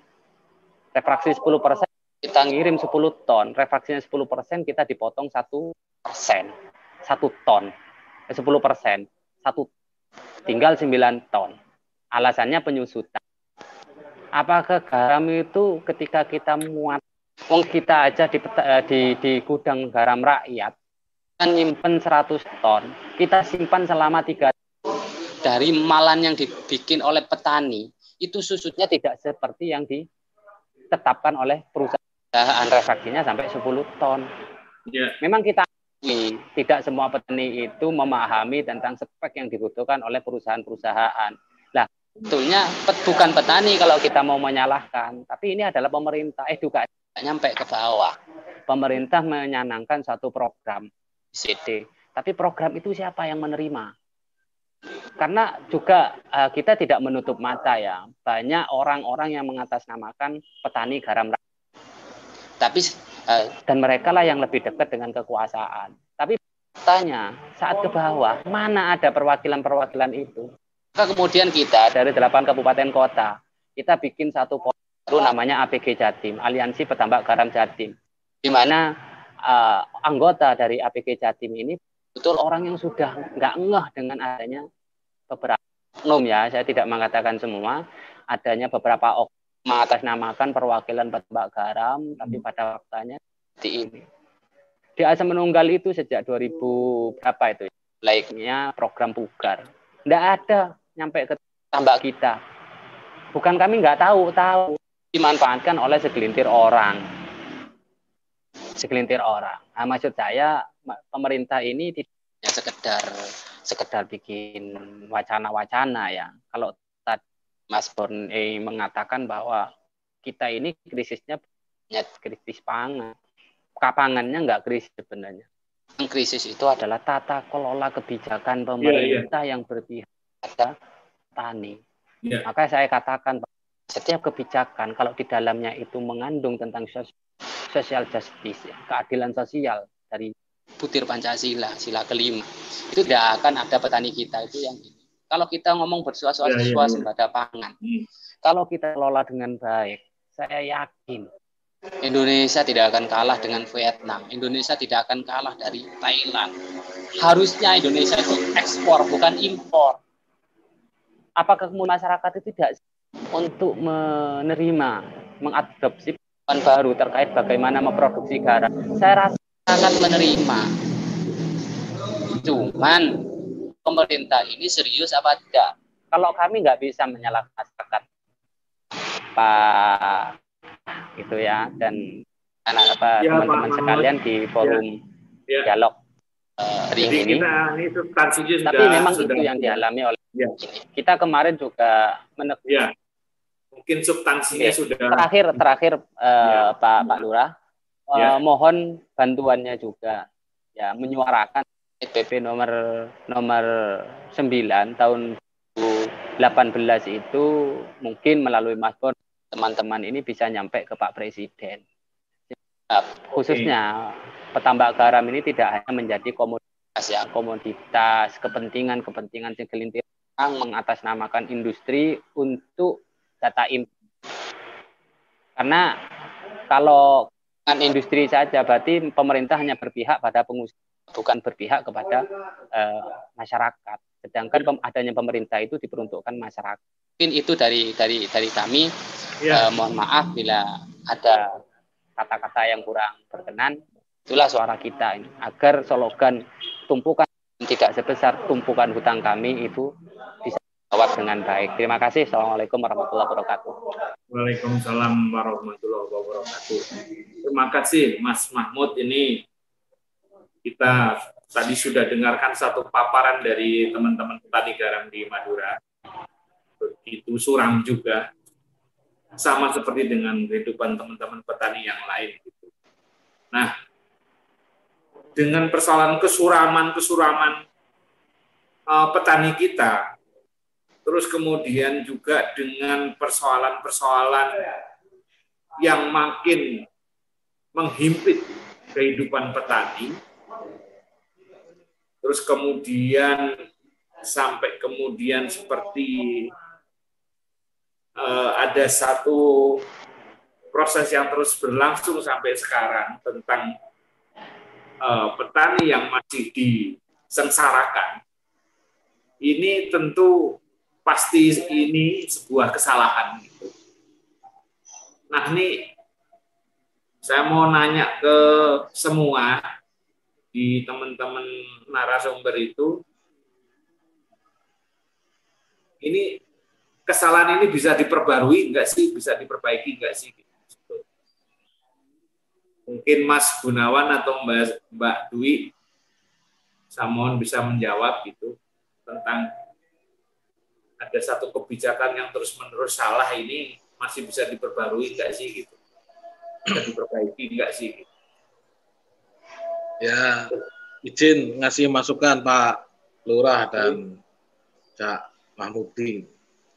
Nah, yang mungkin tidak secara teknis ya, tapi secara prinsip kan harusnya bisa diperbaiki kan kalau PP-nya itu tidak sesuai dengan undang-undang perlindungan dan pemberdayaan nelayan, pembudidaya ikan dan petambak garam ya harusnya bisa nah, PP-nya itu bisa dirubah atas prakarsa pemerintah merubahnya begitu atau dengan uh, masyarakat melakukan uh, judicial review gitu ya ke Mahkamah Agung karena ini PP jadi ke uh, Mahkamah Agung itu yang pertama. Tetapi sebelum ke konteks Mahkamah Agung, jadi kan uh, kita dulu pernah bantu Bina Desa dan lain-lain itu waktu melakukan uji materi undang-undang pengelolaan wilayah pesisir dan pulau-pulau kecil. Nah, hikmah dari eh, putusan Mahkamah Konstitusi atas eh, pengujian eh, uji materi Undang-Undang Pengelolaan Wilayah Pesisir dan Pulau-Pulau Kecil itu kan ada mah pendapat Mahkamah Konstitusi terkait dengan hak-hak nelayan dan masyarakat yang bekerja di pedesaan. Jadi ada cantolan konstitusinya gitu kurang lebih begitu soal hak nelayan tadi itu.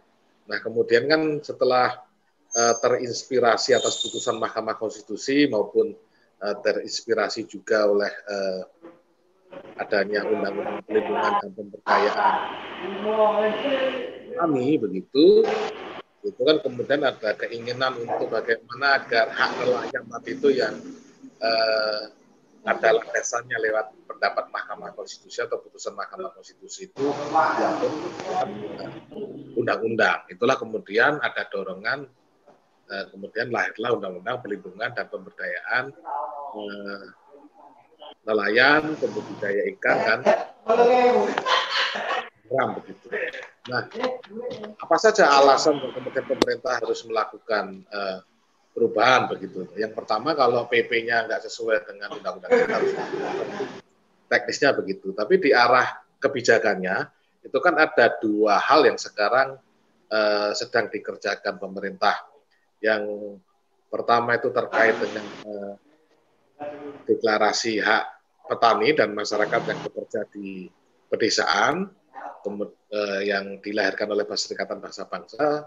Kemudian ada juga dasar warsa atau dekade pertanian keluarga. Dalam pertanian hmm. keluarga itulah termasuk nelayan dan pembudidaya ikan serta petambak garam atau petani garam. Hmm.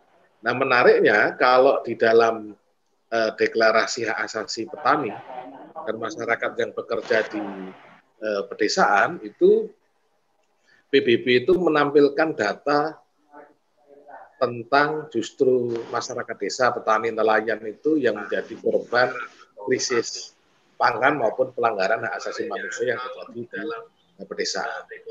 Tapi kalau di dasar warsa pertanian keluarga itu PBB menyajikan angka bahwa ternyata eh, stok pangan dunia ini itu mayoritas itu diisi eh, oleh dari pertanian keluarga termasuk nelayan dan petambak yang ada di dalamnya. Nah, pemerintah sudah memiliki rencana aksi nasional pertanian keluarga. Jadi atas dasar putusan Mahkamah Konstitusi, Undang-Undang Perlindungan Nelayan dan deklarasi petani dan eh, dasar-dasar pertanian keluarga seharusnya PP-nya tadi itu atau kebijakannya baik di level pemerintah maupun di level BUMN itu bisa dirubah. Itu yang pertama. Kemudian yang kedua, eh, kalau mendengarkan apa yang diuraikan oleh Pak eh, Cak Mas Budi Mahmudi tadi itu kan eh, audiensnya cenderung PT Garam gitu ya. Kemudian eh, menurut saya karena ada undang-undangnya dan di Jawa Timur juga sudah ada uh, peraturan daerah tentang perlindungan dan pemberdayaan nelayan, pembudidaya ikan dan petambak garam.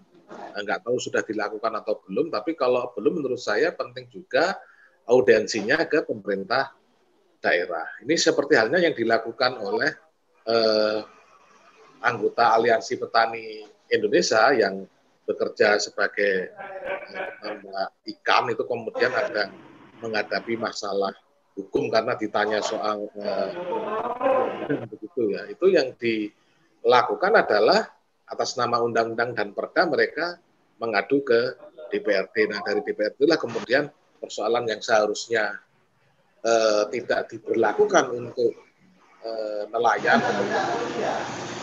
itu untuk segera eh, di untuk segera dirubah. Yang eh, menurut saya menarik juga untuk kita diskusikan soal bagaimana sih sesungguhnya posisi kewenangan desa terkait dengan eh, sumber daya lokal yang itu berada di dalam teritori desa yang berupa petambak garam. Jadi kan mesti desa pesisir itu ada. Di dalam desa pesisir kan ada maju 12 mil itulah yang masuk pengelolaan wilayah pesisir dan pulau-pulau kecil. Itu diatur lewat eh, Perda, saya pikir Perda Provinsi Jawa Timur soal pengelolaan pesisir dan pulau-pulau kecil itu juga ada. Nah itu kan harus eh, secara partisipatoris dan aspiratif kan harusnya diatur itu bagaimana eh, pemprov maupun pemda dan kemudian pemdes eh, melakukan pelindungan terhadap eh, nelayan pembudidaya dan tambak garam di eh, areal perairan pesisir 12 mil dari garis pantai ataupun kalau di darat mundur sampai ke wilayah eh, kecamatan. Saya menjadi kepikiran soal kewenangan desa ini eh, karena beberapa hal ya. Satu misalnya sewaktu ada eh, Pak Tengku Munirwan ya yang di Aceh mengalami masalah eh, hukum ya terkait dengan eh, perbenihan. Memang di satu sisi ada putusan Mahkamah Konstitusi terhadap pengujian Undang-Undang Sistem Budidaya Tanaman yang kemudian diatur lebih lanjut di dalam uh, Undang-Undang Sistem Budidaya Pertanian berkelanjutan uh, soal hak-hak petani pemulia benih gitu. Tetapi kan posisinya Pak Munirman tidak saja terkait uh, bukan petani kecil, tapi dia posisinya uh, apa kecil atau kades, kemudian kaitannya dengan uh, boom desa. Kalau pakai ranah itu kan seakan-akan itu tidak bisa dianalisis atau diuji eh, kasusnya lewat putusan Mahkamah Konstitusi karena putusan Mahkamah Konstitusi yang garis bawahi adalah petani kecil. Nah, tapi kan ternyata di dalam eh, peraturan Menteri Desa ada ternyata kewenangan desa terkait dengan benih lokal yang harusnya itu bisa dipergunakan untuk uh, membantu misalnya desa atau desa yang terkait dengan uh, masalah-masalah perbenihan. Nah, saya pikir di konteks uh, tambak garam seharusnya juga bisa. Misalnya begini nih, di dalam undang-undang desa itu ada kali salah satu yang diatur itu salah satu hak-hak tradisional atau hak asal usul yang dimiliki desa itu adalah tambatan perahu milik desa. Yang jadi pertanyaan, tambatan perahu milik desa itu apakah desanya bikin embung dulu Nah setelah bikin embung itu kemudian bikin tambatan perahu baru itu punyanya milik desa. Atau itu sesungguhnya frasa itu mencerminkan pengakuan terhadap hak desa pesisir. Baik pesisir dalam pengertian uh, uh, laut, uh, sungai, danau, dan sebagainya. Ini kan perlu dilakukan identifikasi ya terhadap desa-desa uh, yang memiliki hak tradisional kaitannya dengan uh, eh, apa perairan pesisir sehingga frasa tambatan perahu milik desa itu bisa kita perluas maknanya. Ini juga sama juga kan eh, kalimatnya itu beda-beda tipis gitu.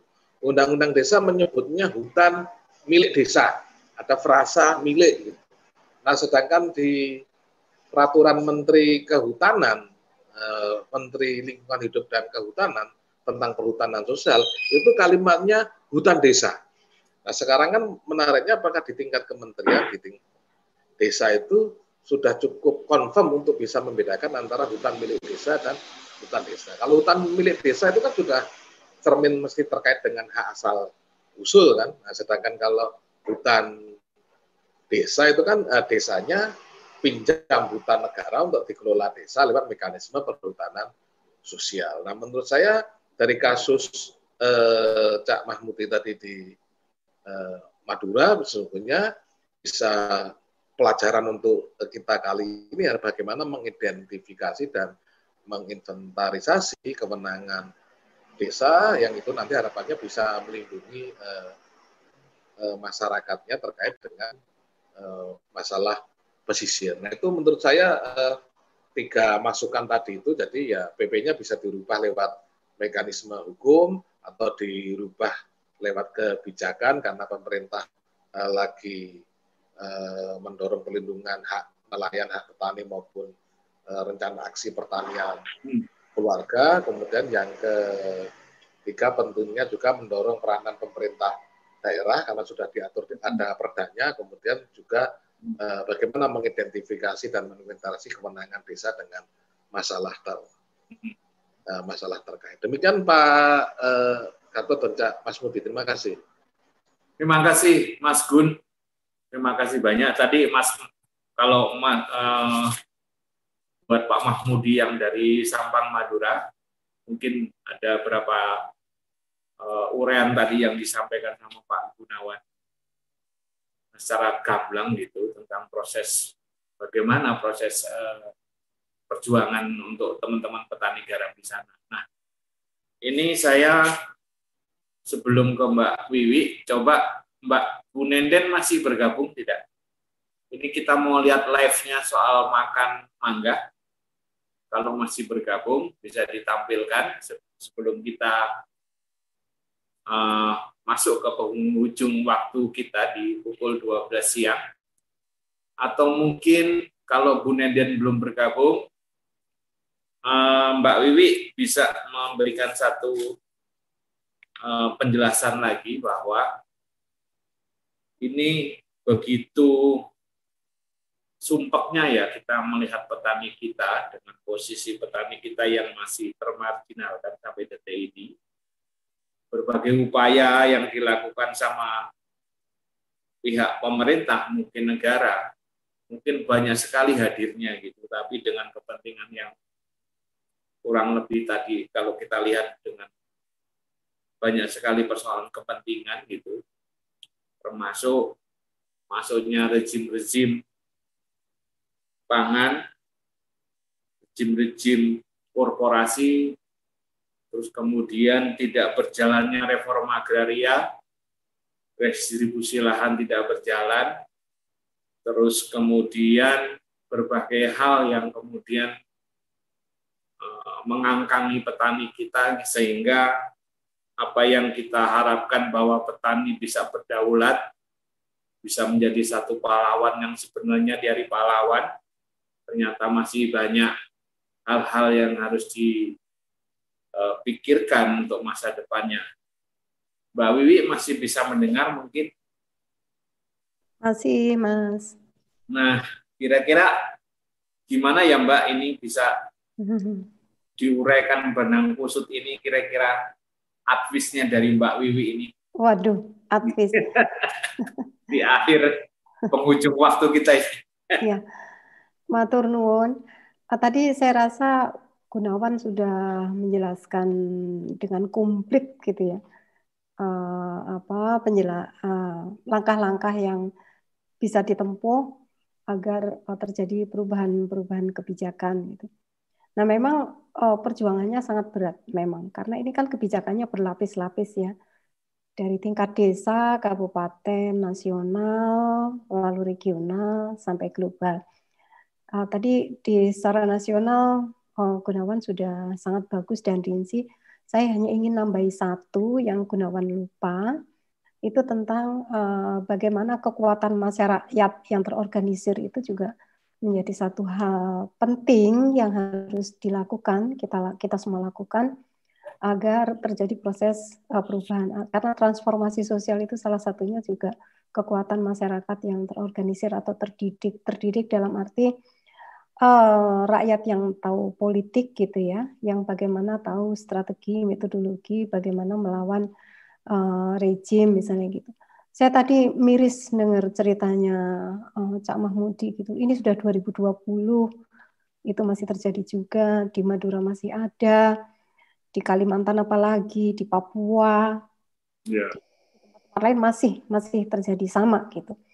Nah, uh, memang uh, yang yang yang tadi yang ditempuh oleh Gunawan adalah yang normatif dari sisi pemerintahnya, tetapi itu juga harus ada desakan dari rakyatnya sendiri. Dan yang mendesak itu harus terorganisir, tidak tidak satu-satu, kemudian uh, suaranya beda-beda gitu. Tetapi alangkah baiknya uh, ini mengikuti uh, mengikuti dari teori dari Cina itu apa basis masa itu loh bagaimana uh, petani garam atau petani padi atau petani yang lain itu melakukan pengorganisasian secara kuat sehingga mereka bisa mengartikulasikan kepentingannya gitu ya. Nah, mendesakkan kepentingan kepada pihak pemerintah ini juga tidak mudah. Banyak cara yang dilakukan misalnya kita harus punya uh, apa kawan di dalam gitu yang yang bisa membantu kita untuk menyampaikan aspirasi. Nah, di Kementerian Desa kan kita ada Mas Lurah Gatot misalnya gitu. Jadi ya dia dia jangan didiemin aja gitu. Ayo, gimana Mas Gatot ini bisa bekerja bersama kita dong Mas gitu untuk ini loh ada petani garam, ada petani-petani yang lain yang hingga kini mereka masih uh, untuk subsist, subsisten aja masih susah loh Mas bisa dibayangin nggak? Baru subsisten apalagi surplus gitu ya. Nah, uh, contohnya tadi Cak Mahmudi mau subsisten bagaimana mereka masih terjebak dengan utang dan saya tidak tahu itu kapan akan akan lunas gitu ya. Bagaimana mereka bisa memperoleh surplus hingga bisa misalnya menyekolahkan anaknya, menjaga kesehatannya dengan baik dan lain-lain gitu. Nah, eh, kekuatan eh, organisasi tani ini baik itu organisasi tadi eh, misalnya garam, jagung, padi dan lain-lain itu diharapkan untuk membentuk suara tandingan dari uh, apa uh, satu suara pemerintah yang merasa dirinya paling benar gitu tadi yang mengikuti arah liberalisasi itu. Sehingga uh, ini menjadi kekuatan uh, tandingan agar pemerintah juga bisa melihat bahwa kita nagih gitu ya ke pemerintah tanggung jawabnya. Mereka itu harus pihak berpihaknya ke kita ke warganya bukan ke korporat-korporat itu atau negara-negara maju diingatlah diingatkanlah kan secara konstitusional seperti itu. Banyak sekali organisasi-organisasi tani yang sudah berjuangan yang sudah melakukan perjuangan yang begitu keras gitu ya tetapi belum berhasil tapi itu jauh lebih terhormat daripada uh, apa kita tidak uh, melakukan tidak memilih jalan itu gitu. Uh, istilahnya ya karena kita pendukung Pak Jokowi ya udahlah apa pun yang di ini Pak Jokowi ikut aja pokoknya uh, swargo nunut neraka katut serapopo gitu. Nah, ini hmm. menurut saya taklid yang taklid yang keliru ya. saya justru kalau kita mendukung Pak Jokowi harus dikritisi habis-habisan gitu.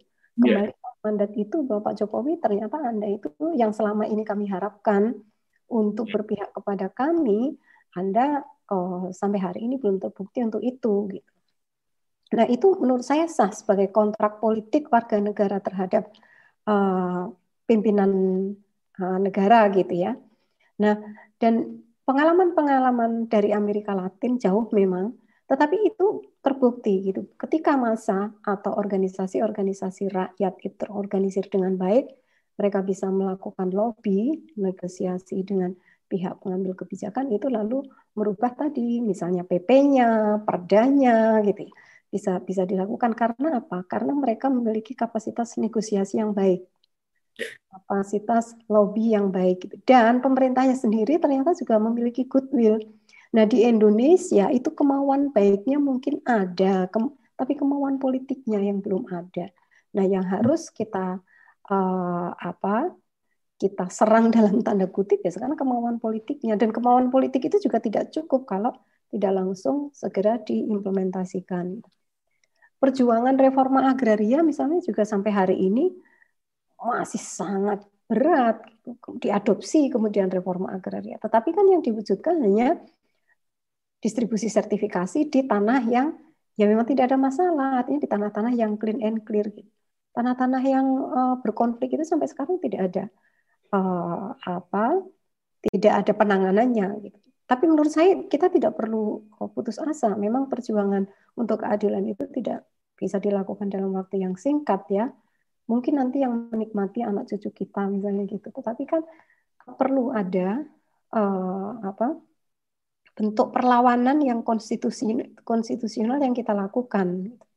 Nah, syukur-syukur kalau misalnya pemerintah itu sensitif gitu ya, ketika terjadi gejolak di masa, tapi kita tidak anarkis gitu ya, terorganisir yang saya maksud tadi itu, kemudian mereka segera berubah, oh iya, selama ini kita salah ternyata.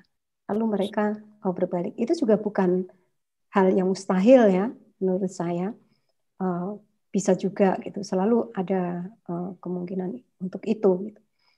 Nah, uh, kaitannya dengan misalnya di, di itu di level kabupaten, desa, kabupaten, nasional gitu ya. Nah, ketika kita berhadapan dengan perjuangan di WTO itu luar biasa ya di organisasi-organisasi global. Misalnya kemarin ketika ada komplain dari New Zealand dan Amerika tentang impor Indonesia gitu, langsung kita merubah undang-undang misalnya gitu. Nah, di WTO sendiri ketika terjadi konflik itu kan ada badan arbitrase. Dan itu hmm. kalau kita mengajukan ke badan arbitrase itu biaya untuk bayar uh, lawyernya itu mungkin dua kali APBN 2018 2018 Nah, itu kita pasti langsung udah jadi negara yang bukan berkembang lagi ya. Nah, makanya tidak apa-apa. Ya ya sudah, fakta di makro seperti itu. Tapi yang di basis ini menurut saya kita perjuangannya mulai dari desa. Kan kata Kemen Desa membangun dari desa. Iya. Yeah. Dan katanya uh, desa membangun kota juga gitu kan. Iya. Yeah.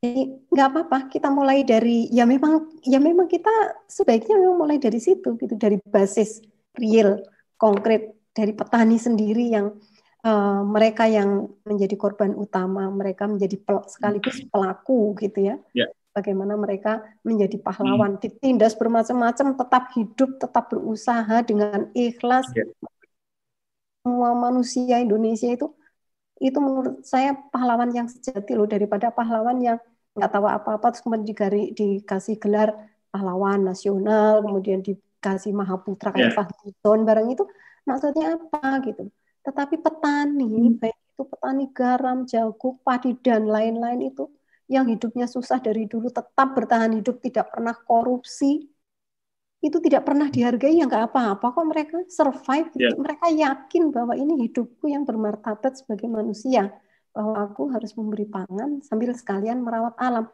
Loh kalau koruptor apa kepikir yeah. kayak gitu? Yang dikasih bintang-bintang Mahaputra kemarin itu apa mereka pernah memikirkan bahwa keberlangsungan alam dan kehidupan itu ada di tangan petani? Nggak ada kan? Yeah. saya yakin mereka nggak pernah mikir ke situ. Yang ada bagaimana uh, tabunganku depositoku makin banyak gitu Nah itu uh, apa nggak apa-apa kita berpihak kita berada di uh, mereka. Yeah. Garis masanya kita adalah di mereka, yeah. bukan di uh, sini yeah. yang kaum penindas itu. Jadi mari kita bersama-sama, jangan jangan sendiri-sendiri lagi. Ini pentingnya kita yeah. bertemu ya. Saya pikir kita mesti harus menjahit gerakan ini secara bersama yeah. agar lebih kuat, suaranya lebih lantang, tapi sistematis dan cerdas dalam tanda kutip artinya ya lurus gitu ya. Cerdas tidak terpengaruh oleh kanan kiri tetapi ya istiqomah lah kalau kata Mas Borni tadi. Ya. Mas Borni kan acuannya Pak ya iya iya aduh ulama-ulama gitu. Ya ini tapi Mas Borni saya mau acuanmu pulang hari ini loh Mas. Aku baca tadi di detik Allah yang berisik itu. Ya, ya Mbak Dwi. Gitu ya Mas Jangan jangan patah semangat dalam situasi apa pun. Iya. Kita dia apa plekodo tadi ya, Mas? Diplekodo hmm. oleh negara. Gak apa-apa. Kita ya. harus tetap surface tunjukkan bahwa kita ya. warga negara yang bermartabat. Ya. Terima kasih Mbak Dwi Matenwun, Mbak Dwi Astuti. Sami, sami. Ya, ini wejangan terakhir dari Mbak Dwi luar biasa. Ini menginspirasi kita semua bahwa tolong kita nggak patah semangat dan terus kita berjuang, tapi merefleksi juga, merefleksi diri, kita langsung juga berkonsolidasi dengan teman-teman gitu, hmm. bahwa uh, pejuang atau pahlawan sebenarnya adalah petani. Dengan kehidupan yang seperti apa pun, mereka tetap berjuang, konsisten di garis pangan, tetap berjuang di sektor itu dan terus berjuang untuk memenuhi pangan di negara kita. Nah, sekalipun bahwa kehidupan mereka masih di dipelokoto atau disengsarakan, terus kemudian terkadang kebijakan-kebijakan dari pemerintah atau negara tidak berpihak, atau kemudian kebijakan yang sangat bersemangat sekali dari pemimpin kita, juga di nawacita yang mungkin agak kemudian lupa dilihat kembali, hmm. terus kemudian kebijakan-kebijakan yang membela korporasi atau swasta atau kelompok lain yang kemudian juga masuk menguasai lahan, terus kemudian land reform atau reform agraria yang sementara masih jadi uh, semboyan tapi belum berjalan dengan sama sekali belum berjalan gitu, karena belum ada satu restitusi lahan pun untuk petani. Tapi semuanya menjadikan petani tidak pernah patah semangat. Kita harus belajar dari petani seperti itu. Dan ada satu hal juga yang tadi disinggung oleh Mas Borni dan Mas Gunawan juga bahwa desa juga tempat petani. Perjuangan desa untuk membangun Indonesia sekarang jadi semboyan yang luar biasa. Semoga perjuangan desa yang berdaulat bisa terwujud. Jika desa berdaulat dengan baik, maka petani pun di dalamnya akan turut serta terus kemudian pangan yang ada di desa yang dikelola petani pun akan juga berdaulat dan dengan desa yang berdaulat, petani yang berdaulat bisa membangun negara yang daulat. Kurang lebih seperti itu. Hmm. Saya akhiri dulu forum pojok desa ini. Terima kasih banyak Mbak Dwi Setiawati, uh, Mbak hmm. Dwi Atuti, Mbak Wiwi. Ganti nama. Terima kasih banyak Mas Gunawan, terima kasih. Mas Borni, Pak Kiai Borni, terima kasih banyak. Mas Mahmudi tadi dari Sampang, juga kawan-kawan yang masih bergabung. Ada Mas Kamal Sebudi, terima kasih. Mas Herson, Mas Mirza dari Bangka Belitung, dan yang lain semuanya terima kasih. Uh, saya akhiri dulu forum pojok desa. Semoga dalam kesempatan yang lain dan lebih baik lagi kita bisa saling mengisi acara yang luar biasa ini. Terima kasih banyak. Wassalamualaikum warahmatullahi wabarakatuh. Merdeka. Waalaikumsalam warahmatullahi wabarakatuh. Merdeka.